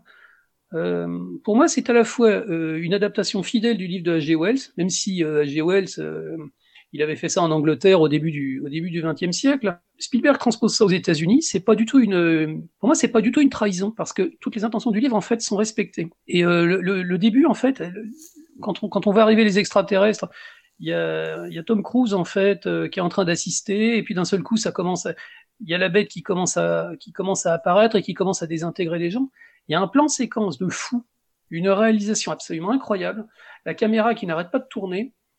Euh, c'est un travail de au millimètre au niveau du au niveau de la réalisation. Moi, j'adore ce film. Vraiment, c'est. Euh, je vous conseille de le revoir. Si je je, je pense pas que j'arriverai. La plupart des, la plupart des gens à qui j'en parle, en fait, l'aiment pas parce qu'ils disent voilà, bah, le, la fin, ça se termine en autre boudin. Mais euh, c'était comme ça le bouquin. Et il faut voir le film quand est-ce qu'il est sorti. C'était quelques années après le 11 septembre et ça raconte énormément de choses en fait. Euh, bon, alors je crois que ce, qui, ce, qui, dérange les gens, c'est la, la, présence de Tom Cruise. Tom Cruise, effectivement, bon, scientologie, euh, inexpressif, euh, héros indestructible. Mais euh, Tom Cruise n'est pas là pour pour, pour représenter Tom Cruise. Euh, Tom Cruise, il est là pour porter le, la vision du spectateur en fait. Et pour moi, c'est vraiment un super film. Voilà. Je, donc les trois les, les, trois Spielberg, si vous me demandez, donc c'est Jaws, obligatoire, Les Dents de la Mer, Indiana Jones pour toute la famille et La Guerre des Mondes. Bravo. Parce que pour moi, c'est la synthèse absolue de ce qui est devenu Spielberg. Parfait, ben merci, merci amigo. merci amigo. Euh, Marion, du coup, tes trois films. Alors, je vais suivre mes, mes trois mots, hein, les visiteurs, l'aventure et l'historique. Donc, euh, bon, ben, ET l'extraterrestre, hein, parce que moi, dans mon enfance, euh, voilà, j'aurais bien aimé l'avoir dans mon petit placard ET, hein, parce que euh, moi, je l'aimais bien. Et le, le déguiser en fantôme pour Halloween, ça m'aurait bien plu. Voilà, donc euh, c'est un film qui m'a fait rêver. C'est d'ailleurs un mot qu'on aurait pu rajouter hein, euh, pour euh, Spielberg parce que c'est quelqu'un qui nous fait rêver aussi, hein, que ce soit pour ET ou, ou d'autres films. Hein. Voilà. côté aventure, j'ai choisi Tintin. Ah, Tintin, Tintin, sublime. Euh, absolument euh, magnifique, euh, image de synthèse bien sûr, mais qui est voilà. Donc en plus c'est Jamie Bell qui fait Tintin, bon que j'aime beaucoup. voilà. On le, on le reconnaît pas beaucoup. Hein. Non, mmh. certes, c'est dans le film Snowpiercer notamment. voilà. et, et donc qui est, qui, est, qui est très bien fait ce film, Le secret de la mmh. licorne. Et dans les films que je qualifierais de historiques, bon ben j'en ai parlé tout à l'heure, Cheval de guerre, moi j'aime beaucoup. Oui, c'était tiré d'une une pièce de théâtre, Cheval de guerre. Voilà. C'est la, la, dernière guerre où les chevaux ont été utilisés, puisque euh, après c'était que les chars. Et donc en fait, ça met bien en lumière aussi euh, le sort euh, malheureux qui, était, qui a été réservé à des milliers et des milliers de chevaux. Des millions carrément. Oui, mais des millions. voilà, je crois qu'il y a eu, il y a eu plus de chevaux morts que d'hommes, me semblait. C'est ouf. Donc voilà, donc je trouve que c'était un, un, un, bel hommage. Euh, de, notre, de notre maître Spielberg. Eh ben très bien. Alors moi du coup, en film que j'adore préférer, euh, bon, je Indiana Jones. Après voilà, je vais peut-être pas le compter parce que du coup, il y a, ça a été redit, mais c'est vrai que je vous redis euh, le gros coup de cœur pour Indiana Jones parce que c'est vrai que c'est pour moi un, l'aventure parfaite. Après, il y en a quatre hein, d'Indiana Jones. Non mais justement, je On avait dit trois. Il y en a trois. Parce Non, non, il y en a trois. Ah, pardon, d'accord. Après, après, on va, on va- après la prochaine question, c'est les films détestés, donc on va y revenir. Ouais, voilà. Et, et du coup, euh, Indiana Jones, parce que c'est vrai que c'est un genre donc euh, un peu adapté des certains films, euh, comme tu disais, tournés en studio, mais c'était vraiment toute cette aventure et qui a même lancé pour moi les euh, des jeux vidéo. Euh, certaines aventures de jeux vidéo comme euh, Tomb Raider, après du coup Uncharted qui s'est inspiré de Tomb Raider, et ensuite les nouveaux Tomb Raider qui sont inspirés des Uncharted, qui s'est inspiré des Tomb Raider, qui s'est inspiré des Indiana Jones. C'est vrai que c'est un style qui, moi, je trouve ça euh, merveilleux, ce genre de film. Euh, donc voilà, donc il y avait Indiana Jones, ensuite Hook, un souvenir avec Hook, ou euh, une interprétation de, de Peter Pan avec une, un passage à l'âge adulte. Donc moi, j'ai trouvé merveilleux. Euh, Hook, euh, le Dustin Hoffman en Capitaine Crochet exceptionnel. Euh, je trouve euh, très intelligent dans l'idée où pour euh, ça date des il date des années 90. C'est l'idée de réinterpréter, de refaire un film comme si on faisait une suite d'un d'un d'un univers et d'un personnage qui est euh, très connu, très célèbre. Et c'est dans l'idée d'une interprétation d'une suite parce qu'en gros c'est carrément la, suite de Peter Pan quoi. C'est dans l'idée où euh, lui il a grandi, il est devenu adulte, il a oublié le pays imaginaire et il y a ben, son destin un peu qui le rappelle à revenir là. Et il y a un traitement euh, vraiment que j'ai trouvé excellent. Et rien que pour la scène où ils bouffent, euh, où il y a rien du tout, ils font semblant de s'imaginer la bouffe, ou ça j'ai pas arrêté de le faire et j'arrête pas de jouer cette scène aussi. Euh, Il y a, y a pas plus tard, il y a pas plus tard qu'il y a, ça c'est un truc que j'adore faire quand quand il y a les potes qu'est-ce qu'on mange ou qu'est-ce qu'on fait, je mets le truc vide et je fais semblant de manger. Rien que ça, mais euh, ça vaut, euh, c'est merveilleux. Et euh, C'est mon coup- quotidien avec un bébé. c'est ça. Oui, à faire semblant. Et euh, après, bon, j'en ai déjà parlé, mais Jurassic Park. Voilà, Jurassic Park Ah ouais. qui est euh, une- de l'intelligence, un, un aspect, c'est pour moi un film d'horreur, mais à, à grand public. Euh, parce que c'est vrai, il y a un aspect huis clos. Enfin, il y a tout, il y a tous les codes d'un film d'horreur. Il y a des persos qui sont quand même bien bouffés, mais il y a toute une mentalité sur la vie, sur l'évolution, sur sur toute cette réflexion-là sur les espèces disparues. Est-ce qu'il faut les faire revenir Dans quel cas on les fait revenir Même le traitement, la réflexion liée à l'ADN que je trouve vraiment très Alors, bien, euh, ça- très bien je, fait. je, je, je tiens à préciser que c'est tiré d'un livre donc de, Exactement, de, je- Ma- de Michael Crichton qui s'appelle Le Parc Exactement. Jurassique et Exactement. qui, et qui est génial. Je tiens à préciser, c'est génial. Je l'avais lu deux ans avant la sortie du film et j'avais été époustouflé. Euh, ben le, le film, le film est super bien adapté et c'est une véritable maestria de réalisation. Mais le bouquin prend les idées qui ont bien été adaptées dans le film et les multiplie par 100. Il Ouais. t'explique tout par A plus B. Parce que justement, voilà, le, le film de Michael, le film, le livre de Michael Crichton, euh, toute l'explication liée à l'ADN, tout ce traitement, c'est vrai qu'il est vachement développé, même avec une, ben, il y a un aspect très science-fiction, hein, clairement. Michael, Michael Crichton avait une, il avait des bases scientifiques, hein, il me semble. C'était pas. ça- ça se voit, hein, parce que de la manière dont il parle de certains éléments, certains procédés utilisés, euh, c'est vrai que c'était assez balèze. Et Jurassic Park, ce que j'aimais beaucoup, c'était dans l'idée où, ben, il, pour moi, il vieillit exceptionnellement bien. Avec Ah, le on traitement, est d'accord. Avec le traitement On est des- d'accord. Il date de 96 quand même. Ouais. Et le, le film, quand il est sorti, Euh, il était vendu- 96 ou 93, j'ai un trou. Euh, je- plutôt 93, je dirais. 93, pardon. Il date de 93. Et euh, non, je, je, je dirais que tu vois, on- le film il était vendu comme étant une prouesse technique. Les gens ils y allaient pour voir de, l'image de synthèse des dinosaures. Et c'est comme des vrais dinosaures, euh, tu vois. On allait tous voir le film pour ça, mais on sortait, on était tétanisé par le fait que c'était un film qui était super réussi. Ah ouais. Au niveau de la réalisation, c'est un des tout meilleurs de Spielberg en fait, et c'est bien au-delà en fait de voir de, pour la première fois de sa vie des bestioles en images de synthèse. hein. C'est une véritable maestria technique. C'est un, chef-d'œuvre. Clairement, clairement. Et voilà, les utilisations des animatroniques, tout ça, c'est vrai que c'est vraiment assez exceptionnel. Donc c'est mes trois films. Donc c'est vrai que je mets quand même Indiana Jones, même si vous l'avez dit. J'avais beaucoup pensé au Soldat Ryan, qui, C'est Ouais. un film aussi. Ouais. qui est vraiment un film où le début, le début, euh, le, le scène du débarquement est tellement poignant. En fait, ce film est viscéral. Ce film, il te pleurant au trip. Ah, ouais, ouais, ouais. Et euh, cette scène Tu- mythique qui a Tu été trembles comme Thomas. Ah, mais, euh, Ouais. mais ça, ça a été repris Voilà. comme, même dans certains jeux vidéo qui ont repris cette scène du débarquement, où là on se dit, waouh, c'est comme dans Soldat Ryan. C'est vraiment euh, une scène assez Oui, alors que le, le- il faut pas dire ça, il faut dire c'est comme dans la vraie vie, hein. c'est c'est ce qui s'est passé. C'est ces Oui. pauvres gars qui venaient de, de, de nulle part des États-Unis, qui sont venus mourir sur nos plages. Clairement, mais disons que quand tu sais, quand tu as vu le film, La, que la tu bande vois son, t'entends puiser Ah, les balles. euh, la bande son, mais c'est exceptionnel. Et c'est vrai que voilà. Au-delà de la tu- musique, hein. la- Ouais, Au-delà ouais. de la Non, musique.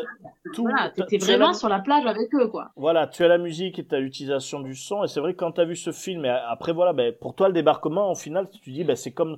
Voilà, c'est pour ça que je parle à Meda- je, par rapport à Medal of Honor et Call of Duty. Souvent, tu dis, ouais, c'est comme dans. Même comme tu dis, c'est comme dans la vraie vie, mais tu dis, ouais, c'est comme dans le Soldat Ryan. Pour te dire à tel ça. point, ce film avait mis en place une réalité, une horreur du débarquement. C'est vrai que je pense qu'on ne pouvait pas se rendre compte de l'horreur du débarquement. Et Spielberg a réussi à le montrer. Et euh, c'est vrai que c'était euh, assez impressionnant, quoi. Euh, voilà, maintenant les amis, trois films que vous n'aimez pas du tout de Spielberg. Ah, Trois quand même. Ouais, alors pour moi c'est très facile parce que bon, moi, je, je vous mets dans le truc parce que Spielberg c'est pour moi quelqu'un qui a été exceptionnel, qui est indispensable et qui a lancé quelque chose, mais pour moi je je n'arrive plus à aimer Spielberg. Même s'il a fait euh, Ready Player One, qui est euh, très bien et qui est très fan service et qu'on retrouve Spielberg dans l'idée des Easter eggs. Par exemple, Spielberg dans ce film il a mis beaucoup d'Easter eggs, mais ce monsieur est déjà quelqu'un qui a toujours mis des Easter eggs dans tous ses films. Donc c'est très Spielberg et c'est très Spielberg à l'ancienne, mais c'est vrai que moi il y a beaucoup de films de Spielberg que je n'ai pas du tout aimé quoi. Et je vous écoute. Votre avis Bon, je vais, alors je vais, je vais me lancer. Hein. Euh, ne, me, ne me lancez pas de tomates, s'il vous plaît. Euh, pas de pourri. Bon, Indiana Jones numéro 2. Alors, je, je ne l'aime pas. Je, com- Euh, Alors, Jones- je comprends, je comprends. Je Alors, te le- déteste, le pire, c'est que c'est. Alors, écoute, c'est un des tout premiers films que j'ai vu quand j'étais gosse. On n'avait pas de cinéma euh, là où j'habitais. Euh, C'était une petite ville euh, au, au milieu de nulle part. Et euh, ils avaient transformé la salle des fêtes. Et euh, une fois de temps en temps, ils, euh, ils passaient des films. Et je, un de mes premiers souvenirs cinéma de gosse, c'est d'aller voir Indiana Jones numéro 2 sur des sièges, euh, sur des tape-cul absolument abominables. Donc, pour Et- ceux qui nous écoutent, Indiana Jones, c'est le temple maudit. Absolument. Voilà. Et ce film-là, je suis sorti, je, je dansais. C'était le plus beau film que j'avais vu de ma vie. C'était incroyable. J'avais ri, j'avais pleuré, j'avais eu peur. Enfin, l'adrénaline absolue. J'aimais le cinéma, tu vois, après ce film-là. Et puis plus tard, je l'ai revu. Et tout ce que j'ai aimé dans ce film, je l'ai détesté. J'ai l'impression que c'est la foire aux monstres. J'ai l'impression que c'est il y a quelque chose dans ce film qui sonne faux. Je, je vous parle de mon, je, vous parle de mon ressenti. Hein. Alors, euh, euh, Steven Spielberg a déclaré que c'est un des pires tournages qu'il ait jamais, qu'il ait jamais traversé. Il avait des problèmes familiaux, il était divorcé, ça se passait pas bien. Bon, euh, mais il y y a quelque chose de faux dans ce film. Je sais pas. C'est peut-être l'ambiance indienne. Je sais pas. Ça me fait pas rêver l'Inde. Euh, apparemment, euh, Spielberg a toujours voulu réaliser un James Bond. Donc, euh, l'in- l'introduction du film, c'est un hommage à James Bond avec l'histoire de l'échange du diamant. Là, euh, les gens qui se tirent dessus. Même, même l'arrivée de Spielberg, de, de, Indiana Jones en costard, on dirait, on dirait vraiment l'agent 007. Hein. Euh, mais il y a quelque chose dans l'ambiance du film qui ne me plaît pas. Et donc, il semblerait que ça s'est pas bien passé sur le tournage. Il y a peut-être trop de sang. Le, le méchant est peut-être trop caricatural. Euh, Il y a peut-être pas trop d'enjeux. Bon, évidemment, euh, ils arrivent. Dans... Même le scénario est bête. Euh, le temple maudit, euh, il est, il est sous le, il est sous le, le palais du Maharaja. Il y a les. C'est pas un film qui m'a plu. Je, je peux pas vous dire pourquoi, mais avec le recul, il me dégoûte. Donc, euh, Indiana Jones 2, je l'aime pas. Je suis désolé. Non mais Euh, je, ensuite, je il y a com- Hook. je alors, je suis vraiment désolé, Dorian. Alors attends, je reviens juste sur le sur le Indiana Jones 2. Je comprends parce que Ouais. c'est vrai que moi au début j'avais du mal, mais c'était par rapport à la VF. Je déteste la voix d'Harrison Ford VF dans le 2 qui est différente. Alors, Dans le 2 c'est la même voix qu'il y a. Dans... Bah pareil, en fait, tu vois, je pense que c'est le traitement pareil. C'est là, il a changé de voix euh, le- l'acteur de doublage dans pareil dans l'Empire contre-attaque. Euh, Oui, parle, il parle légèrement du nez, tu sais. Oui, c'est Francis Lax, en fait. C'était la voix du fou dans l'agence Tourisque. Voilà, exactement. et je déteste ça. Alors, savoir euh, Han Solo et Indiana Jones avec cette voix, je déteste ça. Et c'est vrai que je comprends parce que de la même manière que moi, l'Empire contre je vais me faire des ennemis. Dans la première trilogie de Star Wars, je n'aime pas l'Empire contre-attaque. Euh, je n'aime pas non plus. Enfin, oui, tu vas te faire des ennemis. J'apprécie moins aussi, mais c'est quand j'étais petit, euh, l'Indiana Jones 2 parce que je les trouve totalement différents de la trilogie. Et euh, c'est vrai que euh, l'Empire contre-attaque, euh, pour moi, était différent et n'avait rien à voir. Et tout comme le Indiana Jones 2. Bon, après, bien sûr, quand on devient plus grand et qu'on regarde, on comprend que c'est un traitement différent et on apprécie. Et donc j'adore le retour du, j'adore le- l'Empire contre-attaque, même si je préfère le retour du Jedi. Euh, mais je comprends que le, le Temple maudit Indiana Jones 2, tu n'aimes pas. Donc euh, non, je, je ne t'en veux pas. Par contre, là, pour ce que tu vas dire pour Hook, je vais te détester, oui. Euh, bah, j'ai- J'aime pas Hook, voilà. Je l'ai vu quand j'avais 20 ans et je me suis pas retrouvé dans ce film. J'attendais, j'attendais de la magie, j'attendais de, de j'attendais de l'humour, j'attendais une, une super réalisation. J'ai vu un film sur la nostalgie. Euh, j'ai trouvé un film que j'ai pas trouvé si extraordinaire que ça au niveau de la réalisation. Euh, je me suis pas retrouvé non plus dans ce film, tu vois. Euh, Oui, après, les euh, effets bon, spéciaux, c'est pas ouf son- non plus, hein. On est d'accord. Non, mais euh, tu vois, paix à son âme et Robin Williams, eh ben, Robin Williams dans le rôle de Peter Pan, moi, je m'y, je, je m'y retrouvais pas. Je, je, je retrouve pas de magie dans ce film. Je suis désolé, euh, les, les enfants, les enfants perdus, bah, c'est, ils sont crado. C'est peut-être tout simplement le mythe de Peter Pan qui ne me plaît pas. Mais euh, Hook, en fait, je, je lui ai pas trouvé d'intérêt. Je, je, je, je suis sorti de la salle de cinéma et je me sentais très vide en fait. J'avais, j'avais l'impression d'avoir été le film, d'a- d'avoir été voir le film parce que c'était du Spielberg, mais c'était pas un film qui était pour moi. Euh, je sais pas, peut-être qu'aujourd'hui que je suis papa, euh, le revoir me. Envoie un mail à Spielberg, dis-lui de le refaire. Ah bah oui, c'est une super idée. Ils vont, ils vont faire comme Zack Snyder. Bah, pourquoi pas? Moi, j'ai- je me souviens de Hook, en fait, je me souviens d'une espèce de flou, un grand flou. euh, il y avait le bateau qui était au milieu de nulle part, on sentait bien qu'il n'était pas sur la mer. Bah, C'est c'est un film où, en fait, j'avais l'impression, j'ai- j'attendais des grands espaces, j'attendais le, le monde des rêves, j'attendais, euh, j'attendais de la magie, en fait, et j'avais l'impression, en fait, que c'était un bateau perdu au milieu, de, au milieu de la brume, tout le film. Euh, les couleurs étaient, les couleurs étaient assez euh, désaturées. euh, je, je m'y suis Les pas enfants retrouvé. perdus crado. Les, les enfants perdus étaient crado et hum, j'avais l'impression de voir, j'avais l'impression de voir des enfants des rues, quoi. Ce qui est le cas, en fait. C'est ça l'histoire, l'histoire originale de Peter Pan. C'est peut-être une version spa- euh, spaghetti, en fait, de, Peter Pan. Mais euh, le, le film de Spielberg, le film de Spielberg, c'était pas du tout le film de Disney. Et, euh, et même la, même l'acteur principal, en fait, euh, qui n'est pas Peter Pan finalement, mais le capitaine, euh, le capitaine Crochet, eh ben pour moi, c'est un méchant de pantomime. Hein. S'il n'y a pas de, il y a pas de, de y a pas, j'avais pas l'impression qu'il y avait une performance d'acteur. À partir du moment où il a son crochet et sa, et sa perruque, bah, n'importe qui peut faire le, le capitaine crochet. Il suffit de serrer les dents et, euh, et de dire avec l'air méchant, euh, Peter Pan. Et, et, euh, pour moi, Hook, euh, j'ai pas trouvé que c'était un film qui était magique. J'ai pas, donc euh, du coup, j'étais très déçu et, je l'aime pas. Ah, je comprends. D'accord. Et il y avait quand même Meryl Streep qui joue un petit clin d'œil, euh, une petite apparition de Meryl Streep. Une petite, oui, mais euh, Meryl Streep, c'est une très grande actrice, mais elle me vend pas un film à elle toute seule, sans Ben, méchanceté. après, après, je dis ça parce que je sais pas si vous l'avez vu, parce qu'elle est. euh, Vous vous souvenez du personnage, euh, le, le, le barbu, le pirate barbu qui, euh, qui se fait enfermer dans le coffre à bobo Ah non, je m'en souviens plus du tout. Tu te souviens, il y a quelqu'un qui dit, il y, a, il, y a un- il y en a un qui a douté de moi, tu sais, il disait, personne n'a douté de vous, capitaine, il fait, il y en a un qui a douté de moi, et il y a une personne qui avoue, qui fait, c'est vrai, c'est vrai, après il fait dans le coffre à bobo, et on l'enferme dans un coffre, on y met des scorpions et tout, et ben en fait, c'est Meryl Streep qui joue ce pirate. Ah ouais. Et euh, donc c'est pour ça que je dis ça, parce que voilà, c'est plein de clins d'œil, et toujours Spielberg, euh, que je trouve vraiment intéressant, et des petits trucs euh, comme ça, quoi.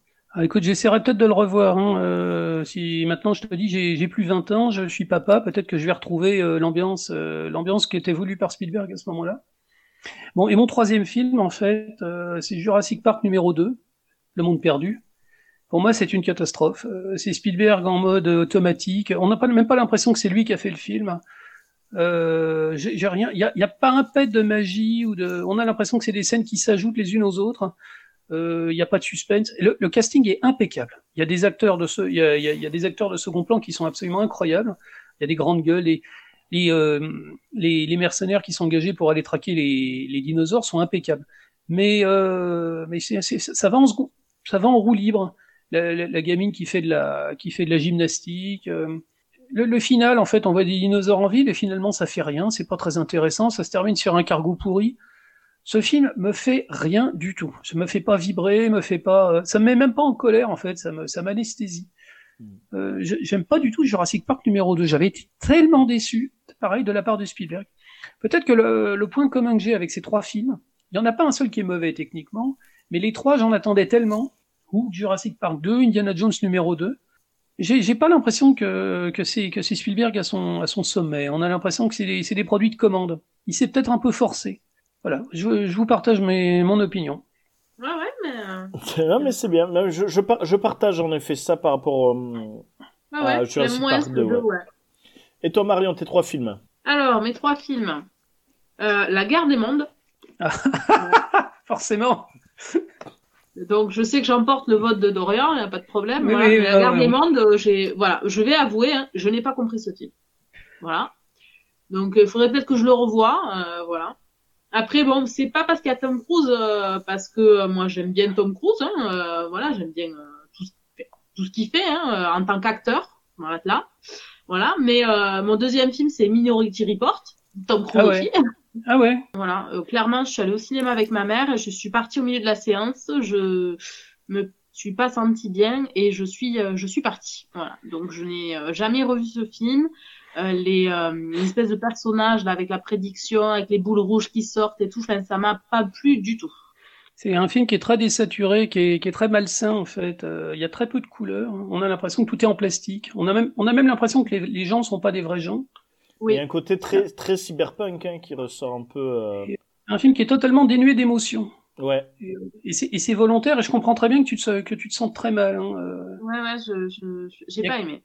Il y a que des émotions négatives dans ce film. Euh, C'est très, euh, c'est très froid, très très froid. Oui, alors que techniquement, on est dans l'anticipation, donc euh, les meurtres, ils n'ont pas eu lieu encore. Il est super réussi techniquement, mais c'est pareil. Si au niveau du cœur ça n'accroche pas, le film te plaît pas. hein, c'est normal. Ouais, voilà, Ouais, ouais. c'est mal. je sais pas, c'est peut-être que c'est mal amené ou moi, ça me correspondait pas. Mais C'est trop euh, bien, c'est- c'est trop bien amené, tu vois. Bah, Mais c'est vrai que quand...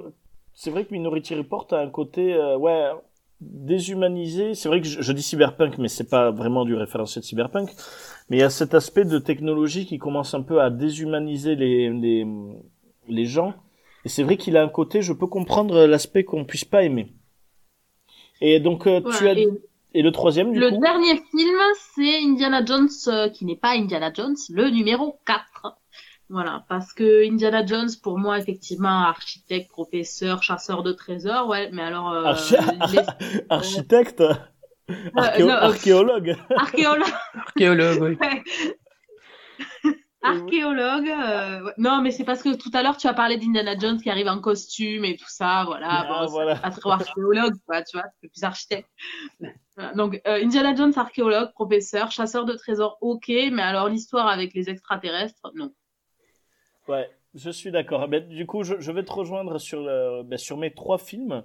Moi, c'est vrai que je te rejoins totalement sur Indiana Jones 4, que j'ai détesté de toutes les fibres de Et mon hop, corps. Parce que ça a été... euh, bon, je suis un gros fan de la trilogie, c'est vraiment du, du bonheur. J'attendais tellement. Euh, surtout qu'il commence en plus là où... euh, on voit l'arche d'alliance qui est enfermée, tu sais, cette salle mystérieuse où ils enferment tous les... euh, C'est la zone 51, en toute fait. la zone 5, voilà, la zone 51, La, là où la fameuse ils, zone 51. ils enferment toutes les artefacts que je trouvais ça excellent. Commencer comme ça, euh, je trouvais bien.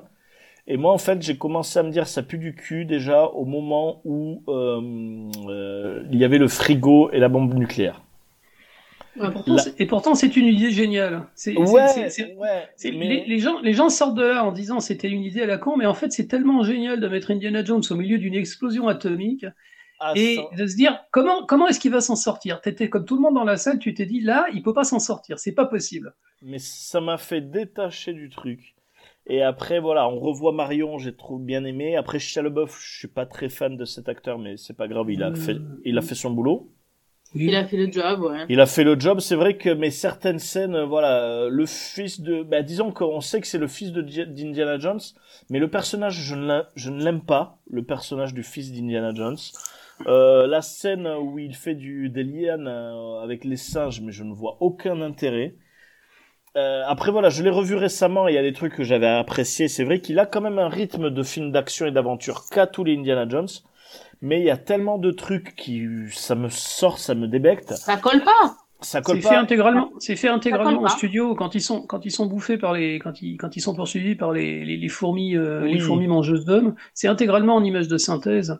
Ton cerveau n'arrive pas. Tu te dis non, c'est pas possible, c'est du studio. Il y a aucun danger. Et, et c'est Euh. ça. Et après moi le truc et c'est ce film a généré pour moi une pas une bon pas une haine bien sûr tout est relatif, mais euh, je- le fait que Steven Spielberg m'énervait beaucoup, c'est qu'il pouvait pas pour moi il peut pas s'empêcher de caler des extraterrestres dans des trucs et euh, euh, disons que déjà dans intelligence artificielle à la fin où il casse des extraterrestres, tu dis mais mais putain mais mais va te faire foutre quoi clairement. Alors en fait, alors en fait ça a été expliqué plus tard mais c'était mal fait dans le film. Ce ne sont pas des extraterrestres, ce sont des machines sont... qui ont évolué. Ce sont Ouais. des machines qui ont évolué. Mais il y a Ce un aspect du- il y a un aspect traitement le traitement fait très ovni, ça faisait Totalement, totalement. Moi aussi, j'y croyais aux extraterrestres. Et puis ensuite, j'ai lu les intentions de scénario et compagnie. Les, les, machi- les, les, les extraterrestres de la fin de, de AI, ce sont des machines. d'accord. Des, des machines évoluées qui sont devenues des êtres, des êtres plus ou moins biologiques, en fait. Ouais ouais. Mais c'est très, mal, c'est très mal expliqué.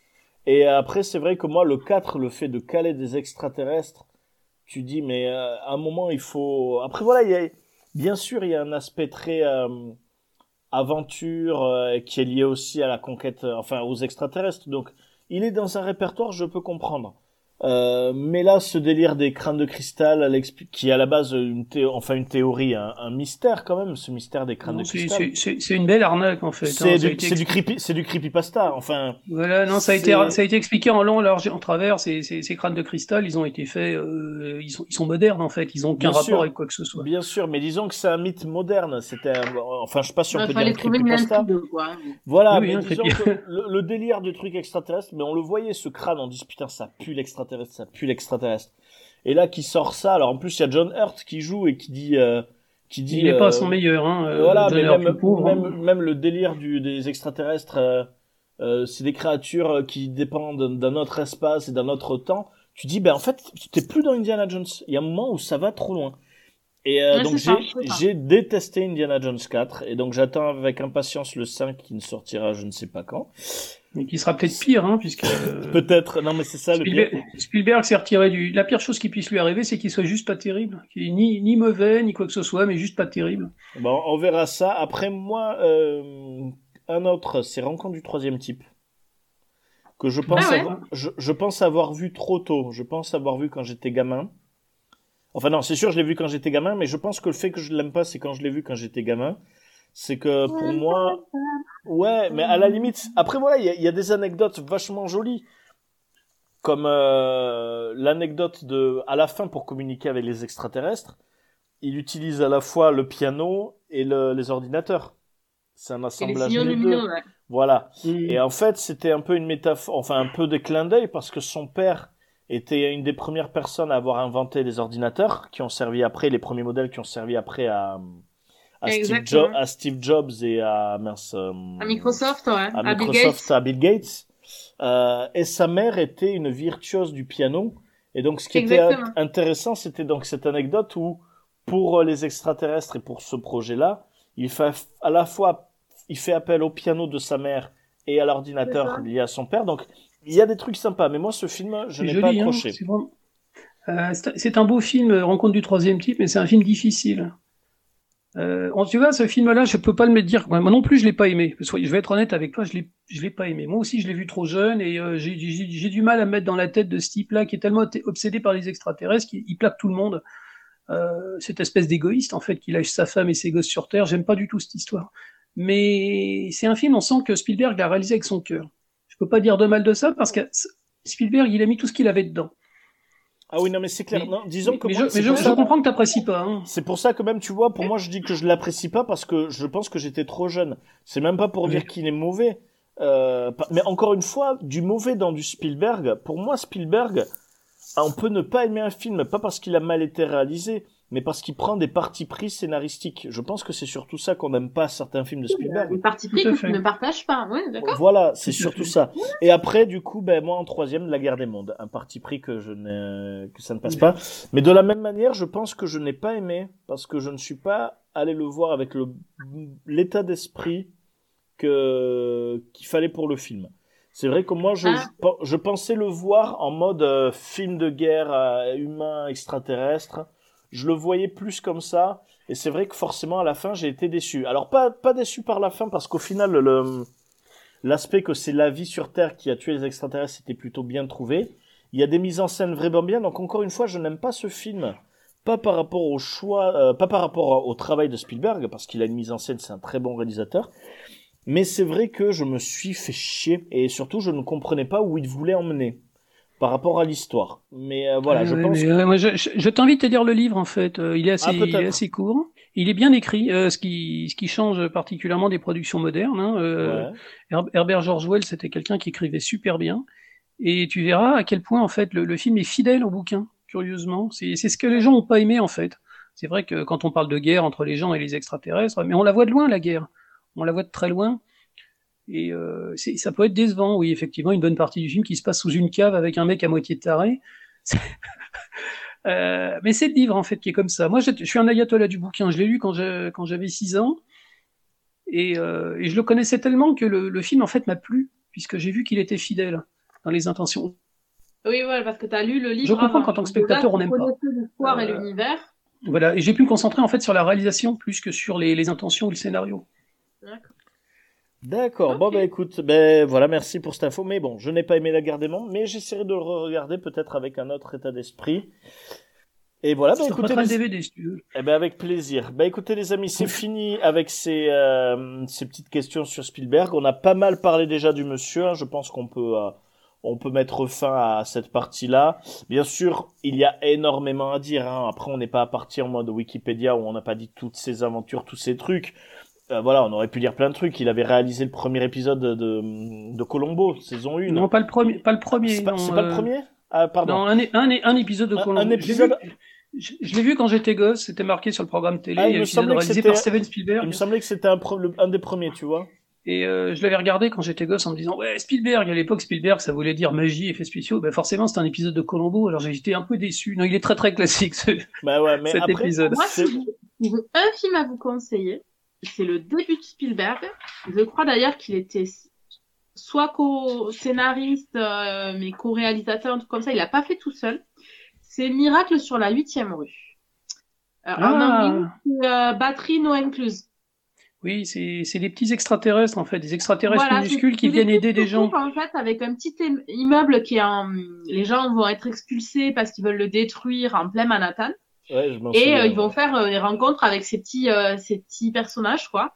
Et euh, c'est un film qui, est, euh, qui m'a toujours marqué, que j'ai pas revu depuis peut-être 25 ans, mais euh, qui m'a toujours marqué et, et que j'ai adoré.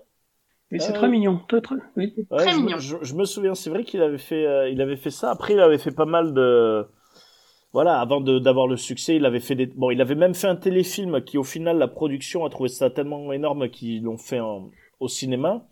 Non Euh, c'est mais- parce qu'en fait il a, il a gagné le Grand Prix du Festival Il avait- d'Avoriaz Ouais, voilà. Mais disons que c'était, ce qui est intéressant et ce qui ressort de ça, c'est qu'il avait vraiment une idée de, c'était un projet téléfilm, et finalement, le résultat a fait que, euh, ben, on se disait, c'est ben, sorti aussi on va c'est le sorti sortir au cinéma en Europe ouais, Ça, c'est- assez ouais. intéressant. Donc Et ça c'est rigolo- duel Et ce qui est C'est rigolo, du- ce qui est rigolo sur ce que tu disais par rapport à euh, Colombo, en disant ouais, on va le voir, mais en fait c'était un Colombo. J'ai ressenti la même chose avec les experts, euh, où il y avait un épisode qui avait été réalisé par Tarantino. Ah oui tout à fait Et euh, j'ai ressenti exactement la même chose où en fait ils l'ont vendu hein, clairement. Là, ce dimanche, le- le- les experts réalisés par Quentin Tarantino, et tu le regardes, et ben c'est un épisode des experts. Euh, voilà. il, est- il est plutôt pas mal hein il y a pas Ah, mal de suspense et Il est très bien, mais c'est pas du Tarantino, c'est du, c'est des experts. Mais, Voilà. euh, mais bon, non, mais c'est intéressant. Voilà, ben écoutez, petite pause musicale, les amis. On va se mettre une petite musique d'un film que tout le monde adore, qui est Hook. Euh, et, on se dit à de suite.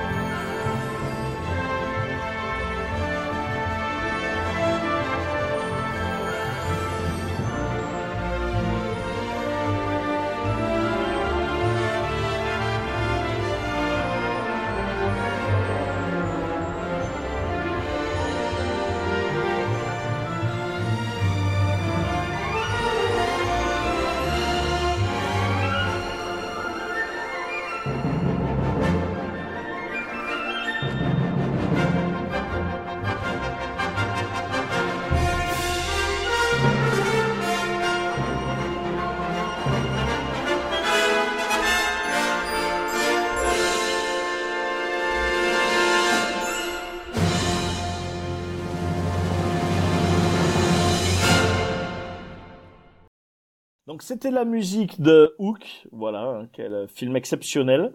Euh, Toujours John Williams. Voilà, musique toujours- exceptionnelle. Toujours John Williams. Alors c'est vrai, c'est très intéressant parce que on a parlé Spielberg, mais on n'a pas parlé. Euh, on a parlé de Tim Burton, on a parlé de Danny Elfman, et c'est vrai que là, on n'a pas parlé de l'identité liée à la composition. C'est vrai. Donc, Ah, c'est vrai. ben voilà. Et ben tant pis pour une autre fois. Ce serait bien de faire un jour. euh, bon, à l'époque. Bah, bien Une, émission spéciale compositeur, hein, tout simplement. Ce serait Exactement. Une émission spéciale compositeur, je pense. euh, mais ce serait bien de faire euh, ben, quand on pourra refaire les émissions comme euh, comme avant. Donc euh, ben, pourquoi pas. Euh, ben voilà, Marion, je te laisse la main. C'est parti pour ton petit quiz. Alors, je vous ai préparé des petites euh, répliques de films. Donc, euh, euh, bon, je vous dis, je suis un peu enrhumée. Je vais voir si j'arrive à vous faire les voix ou le l'ambiance ou quoi, mais bon, vous me direz. Hein Allez. On y va pour la première. Il y en a des courtes et il y en a des plus longues. hein. Qu'est-ce Oui, qu'il oui, y a euh, là-dedans on, on- on m'a déjà, on m'a déjà dit ça. Qu'est-ce qu'il y a là-dedans? King Kong? Euh, c'est euh, J'ai- Jurassic Park. Ah, Quand la porte Jurassic Jurassic s'ouvre. Park, le premier. Absolument. Et, euh, et, c'est- et- et une allusion directe à King Kong, puisque Quand les la porte du-. Jurassic Park sont, sont, sont prises du film de King Kong en noir et blanc. Euh, c'est un hommage en fait, et euh, c'est un hommage appuyé, disons. Deuxième phrase. Junior, il me semble que ces gens essayent de nous tuer. Je sais, père. Tu nous as eu à Junior là. Ouais, tu nous as eu à Junior. À Junior, c'est bon. On l'a eu. Indiana Jones 3. Ouais, ouais, magnifique. La magnifique. dernière croisade. La Ouais. complicité, la complicité incroyable entre euh, entre les deux acteurs. Euh, bah, euh, Sean Connery qui nous a qui nous a quitté il y a pas longtemps d'ailleurs. euh, il paraît qu'il avait été assez choqué quand on lui avait proposé le père de le, le rôle du père en fait parce que je crois qu'ils avaient quatre ans d'écart avec Harrison Ford à tout casser. Ah ouais, tu vois, j'avais même pas capté. Pour moi, ça me paraît tellement logique. Bah, c'est tout pour, pour tout le monde c'est absolument logique mais euh, il avait encore l'habitude d'être dans des rôles de, de, de pas, pas de jeune premier mais dans, dans des rôles de héros. Vous quoi. comprenez Et- pourquoi les personnages ont couché avec la même femme. Exact. Phrase suivante. Allez. Je suis toujours là. Alors, c'est l'imitation. Moi, c'est l'imitation qui fait que j'ai trouvé. Ah bah ça me dit rien du tout. Là. Euh, Ah, c'est Hook. non, Non, non, sais pas, vous faites, des, vous faites des mouvements avec les doigts. Mais- Ah oui, d'accord. D'accord, c'est E.T. E.T. D'accord. La, la dernière fois que j'ai vu E.T., j'avais 12 ans, excusez-moi. Eh oui. Eh ouais. Ah d'accord, ouais, quand même. Drew Si t'avais dit, aussi. télé- si t'avais dit téléphone maison, j'aurais reconnu. Ah oui, Ouais, mais là, c'était trop facile. Alors, Euh, ensuite. La phrase suivante. Alors c'est euh, c'est pas une réplique du film, c'est euh, la comment dire le teasing écrit, la phrase écrite de l'affiche. Les dents de la mer.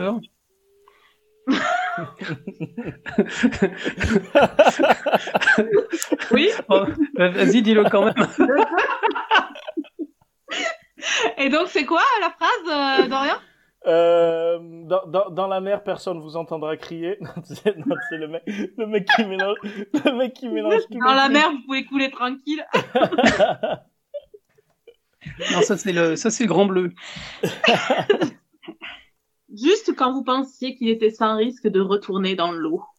Euh, ouais. C'est le premier dent de la mer, ça? Ouais. Ah ouais. Ah, le deux deux, Le le, deux. le deux, il est pas réalisé par Spielberg. Hein. Il est réalisé par un Français qui s'appelle Janos Vark. Et ça se voit au niveau de la réalisation. Parce que c'est pas terrible, terrible. Hein. Alors, euh, Donc voilà. Donc pardon, oui, pardon. C'est vrai qu'en fait, je me disais en phrase teasing, ça serait, il y a, je ne voyais rien d'autre que les, que les dents de la mer, ouais. Oui. alors j'en ai une autre. Elle est un peu plus longue. Tu vois ce moment entre le sommeil et le réveil? Ce moment où on se souvient d'avoir rêvé C'est là que je t'aimerai toujours. C'est là que je t'attendrai. J'allais dire Hook encore, mais euh... il a... C'est beau. Julia Roberts dans Hook Ah, Julia Roberts, voilà. Je me disais. la fée clochette. Elle était jolie. Elle était vraiment jolie, par contre. Ah oui. Ouais, On peut vrai. dire ça de bien sur ce film. Voilà. Et après, j'en ai une autre euh, qui est marrante aussi. Un film dont on n'a pas parlé, mais qui est pas mal. Ah, Je suis la vraie madame, votre fils fabrique de faux chèques. Ah, très bien, je travaille à mi-temps à l'église. Dites-moi combien il vous doit. Je vais vous rembourser. Oh, jusque-là, à peu près euh, 1 million 300 000 dollars. Arrête-moi si tu peux. Ouais. Ah, voilà. C'est un chef-d'œuvre ce film. C'est vrai qu'on n'en a pas parlé, mais Super c'est film. C'est un chef-d'œuvre, une véritable merveille au niveau de la réalisation, au niveau des interprétations. C'est quand on sait que c'est tiré d'une histoire vraie, c'est incroyable, un superbe film. Ah ouais, carrément. Très bien. Ouais, merci, Mar- merci d'avoir mais- évoqué ça, mais- Marion. Merci beaucoup Marion. Du coup, bah, c'était bien sympa aussi ça. C'est ces petits jeux comme ça, c'est assez cool aussi. Beaucoup Euh. Ouais, carrément. Merci beaucoup Marion. Euh, bah, Merci. écoutez les amis, on se fait une petite recopop pour finir l'émission. Euh, voilà, bah, une petite recommandation pop culture, quelque chose. Donc pas forcément film ou série, hein, mais euh, ça peut être jeu vidéo, ça peut être une BD, ça peut être un mouvement culturel, même si pour l'instant il y en a pas trop. Euh, si on a appris que les prochains festivals qu'il va y avoir cet été, euh, il faudra être assis. Hein, donc euh, euh, vous avez entendu ça? Apparemment, le. Hellfest est pas, il marche pas cette année. Il n'y a pas de Hellfest. Ouais, bon, il y a pas mal de choses qui vont être annulées, hein, malheureusement. Euh, mais bon, du coup, les amis, je vous écoute pour vos recopop. Bon, je commence, hein, euh, Vendavision. Donc, Ouais. euh, je disais en début d'émission, le mois dernier, je vous ai dit, bah vraiment, c'est chiant, c'est chiant, c'est vraiment une série, euh, je comprends pas ce qu'ils veulent, ce qu'ils veulent faire, les mecs de Marvel, c'est, on en est au trois épisodes, troisième épisode, et puis, bah, c'est toujours le même truc, et je pense que je vais arrêter. Et puis, j'ai regardé le quatrième, et la lumière est tombée, ça y est, ils ont enfin sorti leur truc. Et, et Vendavision, semaine après semaine, ils sortent des, ils sortent des, des idées géniales. Et tout simplement, c'est une super série. J'ai l'impression de voir un vrai film Marvel, en fait. Euh, euh, bon, en, en épisode, quoi. euh, Il y, a, des longueurs, effectivement. Il y a peut-être un épisode ou deux, deux trop, mais euh, quand on croit que l'épisode était plan-plan et qu'on n'a pas vu grand-chose, eh ben, euh, hop, il y a une révélation. Il y a un truc qui arrive. Et on est là sur son siège et on se dit, ah, what the fuck, c'est génial. Et c'est tout l'univers Marvel, en fait, tout le, qui, qui tourne autour de ça, en fait. Ils sont en train de sortir des concepts et des trucs. Il y a tout l'univers Marvel qui va, qui va s'agrandir avec eux. Et, vraiment, c'est excellent. Les acteurs sont, les acteurs sont très bons, euh, les seconds rôles sont excellents. Euh, on a des petites surprises. Il y a des personnages euh, annexes de vieux euh, films Marvel qu'on n'a pas vu depuis longtemps qui font une petite apparition. Je, je spoile pas, mais et puis d'un seul coup, on se rappelle qu'on aime l'univers Marvel. On se rappelle pourquoi on, aime l'univers Marvel. Et euh, voilà, je, je vous conseille très très fort finalement. Il faut simplement, bah, il faut se dire que les trois premiers épisodes, eh ben, on accroche ou on n'accroche pas. La purge. Non, non, pas forcément. Il y, a, il y a des gens qui m'ont dit que c'était super. Il y a des gens qui m'ont dit non, non, les premiers épisodes, je me suis bien amusé, j'ai trouvé que c'était très bien. Alors tant mieux pour eux. Moi, je suis impatient. Je voulais voir des effets spéciaux et je voulais voir du, je voulais voir du réel. Quand ça arrive, Ouais. c'est vraiment bien. Mais euh, il y a des tas de gens qui ont aimé les trois premiers épisodes. Moi, j'ai trouvé qu'ils étaient longs. J'ai trouvé qu'il y en avait peut-être un de trop. Mais il faut les subir. Et au bout du compte, eh ben, euh, on comprend que tout a un sens, tout a, un, tout a une structure et tout, tout, tout a un rôle. C'est excellent. Et ça prépare vraiment à soi tout seul la suite de l'univers Marvel. On sait que le, on sait que le, le Docteur Strange numéro 2, euh, il y aura la, il ira, il ira dans les, dans les multivers du cauchemar avec la, avec Vanda. Et on a l'impression qu'il prépare un peu ça, tu vois. Enfin, il y y, y a beaucoup d'autres choses. Je, je vous conseille très fort, mais je peux pas vous dire pourquoi c'est bien, parce que ce serait spoilé. Tout ce que je vous invite, c'est vous allez pas sur Internet et vous tapez pas Vendavision, parce que vous verrez des visages, vous verrez des trucs, et ça vous donnera des indices, et ça va tout gâcher. Mais euh, les, les mecs de Marvel, ils sont très forts. Et euh, le, le sens du secret, en fait, c'est respecter le spectateur. Tu vois ton épisode le vendredi, tu sais jamais ce qu'il va y avoir dedans. C'est vraiment super. Bah, c'est Et cool. une, deuxième, et une deuxième recommandation, alors j'ai découvert sur Amazon Prime en fait une série qui s'appelle Star Trek Lower Decks. On en avait parlé.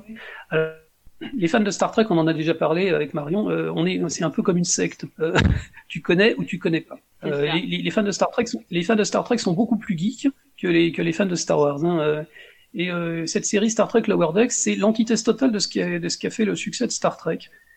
Star Trek, c'est toujours de la science-fiction polie, respectueuse. C'est des histoires de, de diplomatie, c'est des histoires de gens intelligents. euh, Il y a très peu de tirs de, de laser. Et là, en fait, ils ont essayé de faire Rick et Morty dans l'univers de, de Star Trek. C'est Star Trek rock'n'roll décalé. c'est Ouais, un dessin. c'est un dé- C'est un dessin animé en fait, donc ils peuvent faire des scènes avec des vaisseaux spatiaux qui, qui prennent feu, euh, ça leur coûte rien au niveau du budget. Les fans de Star Trek sont des gens calmes et polis, et euh, c'est une série qui d'habitude, eh ben, elle, est, elle repose sur des sur des choses qui sont calmes et polies, et là, euh, bah, ça, ça fait péter les ça fait péter les convenances en fait. C'est très rock'n'roll, c'est très réussi, et c'est drôle et bien fichu. Donc même si vous connaissez pas Star Trek, euh, c'est une série qui vous plaira, à mon avis. Hein. Un dessin Euh, animé, donc. C'est du dessin animé, oui. euh, c'est vraiment sympa. Je vous conseille très fort sur euh, Amazon Prime. Donc Star Trek Lower Decks. Très Merci. bien. Merci beaucoup. Euh, Marion, du coup, une petite recopop. Ouais, une rocopop, mais un truc de geek, hein, pas ni série ni rien. En fait, j'ai vu un reportage sur euh, les Woodbox, qui sont des boîtes euh, mensuelles euh, de produits geeks. Ça fait un Donc, certain temps que ça existe.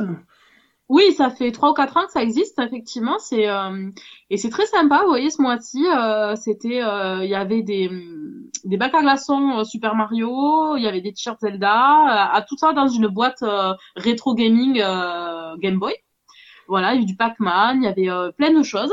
Ils font, euh, j'ai pensé à toi Dorian parce qu'ils font une boîte euh, Harry Potter à peu près de façon trimestrielle. Vous connaissiez? Enfin, Je dois dire Oui. que tu connaissais Dorian, Oui, tu connaissais? Je Ah voilà. connaissais, ouais. Voilà, mais je trouvais que c'était euh, sympa d'en reparler. Hein. C'est des petits Parce gadgets que- en fait. Et on sait, on sait jamais ce qu'on va recevoir et euh, il peut y avoir des trucs très sympas dedans, effectivement. Exactement. euh, Donc euh, il y a eu euh, sur Justice League, sur les Chevaliers, sur Trinity, donc un spécial Matrix. euh, Il y a eu du Ghost, il y a eu du euh, pff, euh, voilà, il y a du Harry Potter régulièrement, il y a du Squad, euh, donc avec Olivier Tom et tout. Enfin, franchement, il y a des trucs vraiment euh, très très sympas. Euh, vous avez accès à toutes les anciennes box aussi euh, sur le site. Donc ça s'appelle Weedbox. On vous mettra le lien euh, sur euh, sur le en bas de, de, de l'émission. Ah ouais, pour Ah, les geeks euh, amateurs, amateurs de gadgets, ouais. Mm. Ouais, ouais, amateur de gadgets, de petits produits dérivés. Et en même temps, ça fait un peu box surprise. C'est pas mal. C'est Bon, cool, bah, très bien. cool. Merci beaucoup, Marion. Et ça change en plus hein, comme recopop. Merci beaucoup. Bah ouais. Euh, bah écoutez, moi Rocopop, c'est vrai que j'ai pas euh, j'ai pas de Rocopop vraiment particulière, à part à la limite le jeu que je suis en train de jouer là sur Play 4, euh, où je suis en train de me faire le Final Fantasy VII remake, Oui. euh, où clairement je me régale. Euh, c'est vrai que moi je, je n'avais jamais fait le le l'original. Et euh, j'avais voulu par contre faire l'original, donc avant de faire le remake, je suis sur Switch, j'ai pu acheter, j'ai fait l'original. Euh, malgré le fait que je déteste les tours par tour, c'est pour moi une purge. Euh, j'ai serré des dents, j'ai fait le jeu, qui a quand même bien vieilli, mais qui est vraiment euh, pour l'époque euh, qui était exceptionnel. Ouais, t'es courageux quand même, hein. T'es courageux Ouais, parce que ouais. refaire ce jeu aujourd'hui, c'est quand même compliqué, hein. le- Ah, ça a été horrible. Le, le jeu, euh, les phases de jeu, ça a été horrible.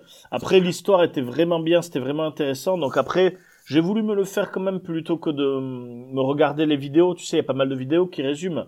Je voulais fait. vraiment me faire le jeu pour le comprendre.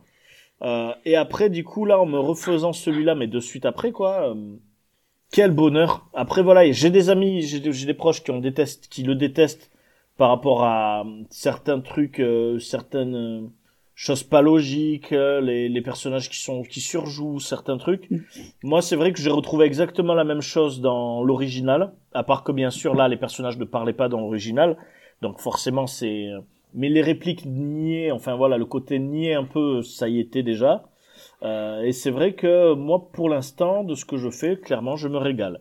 Le fait Ah, de J'ai une question, j'ai une question à te poser, s'il te plaît, Dorian. Alors, Euh, je, quand je l'ai pas, je l'ai pas fini par contre, hein, donc. euh, Quand t'as re- quand t'as refait Final Fantasy VII sur, euh, enfin, tu, m'as- tu nous as dit sur Switch, Ouais. est-ce que tu peux accélérer les, les, les incantations, Oui. les invocations Tu as le mode, tu as, tu as un mode en fait, un stick où tu appuies, et en fait c'est le mode x3 où le jeu est accéléré en x3. Voilà, parce que sur l'époque, à l'époque sur PlayStation, il y a beaucoup de gens qui ont abandonné parce que tu avais certaines invocations, donc euh, certaines magies ultra puissantes. Ah, ouais. Il fallait se taper la cinématique et il y en avait certaines qui duraient plusieurs minutes, genre 5 à 7 minutes pour certaines invocations, sans pouvoir les accélérer. Alors, fallait vraiment être fan pour l'époque. Je crois qu'aujourd'hui, ce- c'est un mécanisme de, dans l'ère moderne, ça pourrait plus passer. Ah bah moi clairement j'ai joué euh, au Final Fantasy VII avec le mode x3. D'accord, d'accord, Euh, d'accord. ouais. J'ai joué avec le mode x3 tellement Une lent. petite, con- une petite concession à la modernité quand même. Ouais, voilà, c'est ça. J'ai mis le mode x3. Après, il y a d'autres modes. Hein. Ce... Tu as le mode aussi. euh, Parce que c'est Dotemu qui avait euh, qui l'avait refait, enfin refait, remis en mode émulation. Mhm. Et tu as le mode aussi, euh, pas de combat, pas de combat aléatoire. C'est-à-dire quand tu es dans la map, tu peux, enfin dans la carte, tu, tu peux appuyer sur une touche et comme ça tu ne croiseras pas de personnage en mode aléatoire. C'est génial. Et tu as un autre euh, mode aussi qui, euh, ça te donne euh, toutes tes vies, tous tes points de magie et toutes tes, euh, toute ta, ta barre de limite. Donc en fait, t'appuies, ça te surgonfle. Comme ça, les combats sont plus simples. Ah, c'est génial. Et voilà. Et c'est vrai que moi, j'ai pas mal utilisé ces, ces trois trucs. Parce que moi, clairement, je le faisais pas pour le challenge de, de vouloir le refaire, étant donné que je ne prenais pas de plaisir. Donc c'est vrai que j'ai passé pas mal de fois en mode x3. Euh, c'est vrai que ça, je, faisais pas mal. Et donc je m'étais fait l'original, et c'est vrai que de me faire le remake, c'est un bonheur de retrouver des personnages. euh, c'est magnifique. Les musiques, mais les musiques, c'est de la merveille. Euh, franchement, c'est, je le trouve vraiment fabuleux. Après, on verra la fin, parce que je sais que des amis ont été un peu déçus par la fin. Mais on verra ça, et c'est vrai que ça avait été très critiqué qu'ils fassent de ce jeu en deux parties, partie 1 et partie 2, avec la partie de Midgar sur... euh, disons que le remake qui est sorti là, c'est que la première partie de l'original. Il y en aura plus que, il y en aura plus que deux parties d'après ce qu'il Ah, laisse il y en aura hein. plus du coup. Euh, euh, Oui, a priori. Et c'est vrai que moi, Midgard, la première partie, bon, euh, dans l'original, ça se fait très vite et c'est très guidé. Hein. Euh, là, vraiment, ça fait plaisir. Tu découvres beaucoup plus Midgard, tu découvres beaucoup plus l'ambiance, le... Je... un régal. Donc voilà. C'est bien. Voilà les amis. Ben écoutez, C'est surtout, c'est surtout, c'est, super en fait que tu te sois forcé, que tu te sois astreint à faire le vieux jeu, le, le truc original pour vraiment voir ce que c'était. Ça, c'est super. Ben, pour pouvoir comparer, parce que c'est vrai que j'ai plein de... Moi, en fait, ce qui me fatigue un peu dans, la... dans notre culture actuelle et la culture geek, c'est les gardiens du temple. J'ai euh, j'ai du mal avec les gardiens du temple et beaucoup de personnes qui, euh, qui confondent la... C'était mieux avant. Voilà, c'est ça. En fait, il y a des gens qui disent la qualité de quelque chose, et euh, alors qu'en fait, c'est juste qu'à notre époque, on était dans l'enfance, donc c'était beaucoup mieux. Euh, le Big Et- Mac, le, Bi- le Big Mac d'il y a 20 ans était mille fois meilleur que le Big Mac de maintenant, alors que c'est exactement le même. C'est juste qu'à l'époque, le Big Mac, je ne le payais pas, donc forcément, il était meilleur. Donc c'est vrai que ça dépend du contexte. Ils ont remasterisé un petit peu ou euh... Ah ouais, mais totalement. Disons qu'ils ont. T'as même un- un mode où tu. ah Ouais, ils t'ont refait les musiques un peu plus modernes. ah Il ouais. y a, il y a même des fois des zones où en fait t'entends une petite musique et tu sais que c'est une musique de la- de l'original qui a été remixée et il faut que tu ailles voir le point de vente pour acheter et en fait dans le jukebox tu peux les réécouter. D'accord. Et euh, c'est vrai que même ils ont refait une musique. Alors il y a une musique de. Ils avaient fait le long métrage Advanced Children qui, est, qui est magnifique. et voilà. Alors euh, Ah. Quand je l'ai Mm. revu, j'ai pas trop aimé l'histoire. Je la trouvais trop bon. Mais la musique, ils ont fait la musique euh, The Promised Land qui euh, bon on- eh ben ça vaudra le coup de la re- de la mettre un jour en pause musicale. The Promised Land, c'est euh, une musique exceptionnelle. C'est celle qu'on entend dans le film euh, au moment où on dirait un peu religieux, un chant religieux un peu. Ça vous dit quelque chose? Je je l'ai pas vu depuis longtemps, mais euh, oui, alors- ça, les, les musiques, les musiques Alors- étaient de Nobuo Uematsu. Hein, c'est la grande. euh, sur, sur YouTube, vous tapez The Promised Land, la terre promise, mhm. euh, et vous allez euh, vous allez trouver cette musique magnifique. Final Fantasy. Voilà. Et en fait, là où j'ai trouvé phénoménal, c'est qu'ils ils, eh ben, ils ont remis cette musique, qui est vraiment une de mes musiques préférées de tous les temps, et ils l'ont remis au début en mode très sombre, très mélancolique. Et euh, en fait, il y a un traitement musical que je trouve vraiment exceptionnel. Euh, vraiment un régal. Et c'est vrai que moi, je me suis donc obligé à re-regarder l'origi- à faire l'original pour pouvoir comparer. Euh, donc voilà, bien sûr, euh, je, je pense que je je ne peux pas le considérer comme le jeu le plus exceptionnel du monde parce que moi le tour par tour je déteste. Mais je ne pouvais pas enlever que pour l'époque aussi, euh, c'était vraiment un super jeu. Euh, mais par contre, je ne fais pas mon gardien du temple en disant waouh les dialogues c'était mille fois mieux avant, le personnage, le traitement des personnages c'était mille fois mieux. Non, non, non, ils ont fait un travail vraiment très proche. Euh, même souvent les gens qui disent euh, oui euh, celui-là, le remake c'est du couloir, c'est on est ultra guidé. Et ben en fait exactement comme la partie sur Midgard dans la à l'époque sur PlayStation. C'est juste que les gens, ben, avec euh, la nostalgie, euh, ont changé leur ressenti et tout ça, mais euh, c'est vrai que j'ai voulu euh, faire exprès pour euh, pour pouvoir mieux comparer. Voilà, je suis un peu sadomaso, un peu maso surtout. Ok. Super. Ben, en tout Non, cas, c'est très bien. C'est très très bien, c'est courageux, c'est, c'est très bien. Voilà les amis, ben écoutez, euh, c'est fini pour cette émission, hein, l'émission de février 2021 euh, spécial Spielberg. Euh, ben on va finir sur une petite euh, pause, euh, enfin finir par une pause. Non, on va finir par la musique donc de E.T., euh, musique de fin. Euh, voilà, merci les amis, merci Marion, merci, merci Jeff. À, merci à vous les amis, merci. Hein, merci beaucoup. Donc voilà, vous pouvez nous retrouver donc tous les derniers vendredis du mois à 21h sur radiocampuspo.fr. Vous pouvez aussi trouver donc le podcast de la dernière émission du mois sur radiocampuspo.fr et vous pouvez aussi trouver à la fois l'émission la plus récente et les anciennes émissions sur Galaxy Pop. Donc voilà le site de notre ami euh, David, David, qui, qui héberge voilà tous les podcasts.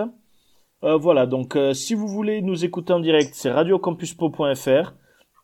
Et si vous voulez écouter la dernière émission du mois, c'est à la fois radiocampuspo.fr et à la fois Galaxy Pop où vous pouvez trouver l'émission récente et aussi toutes les anciennes émissions.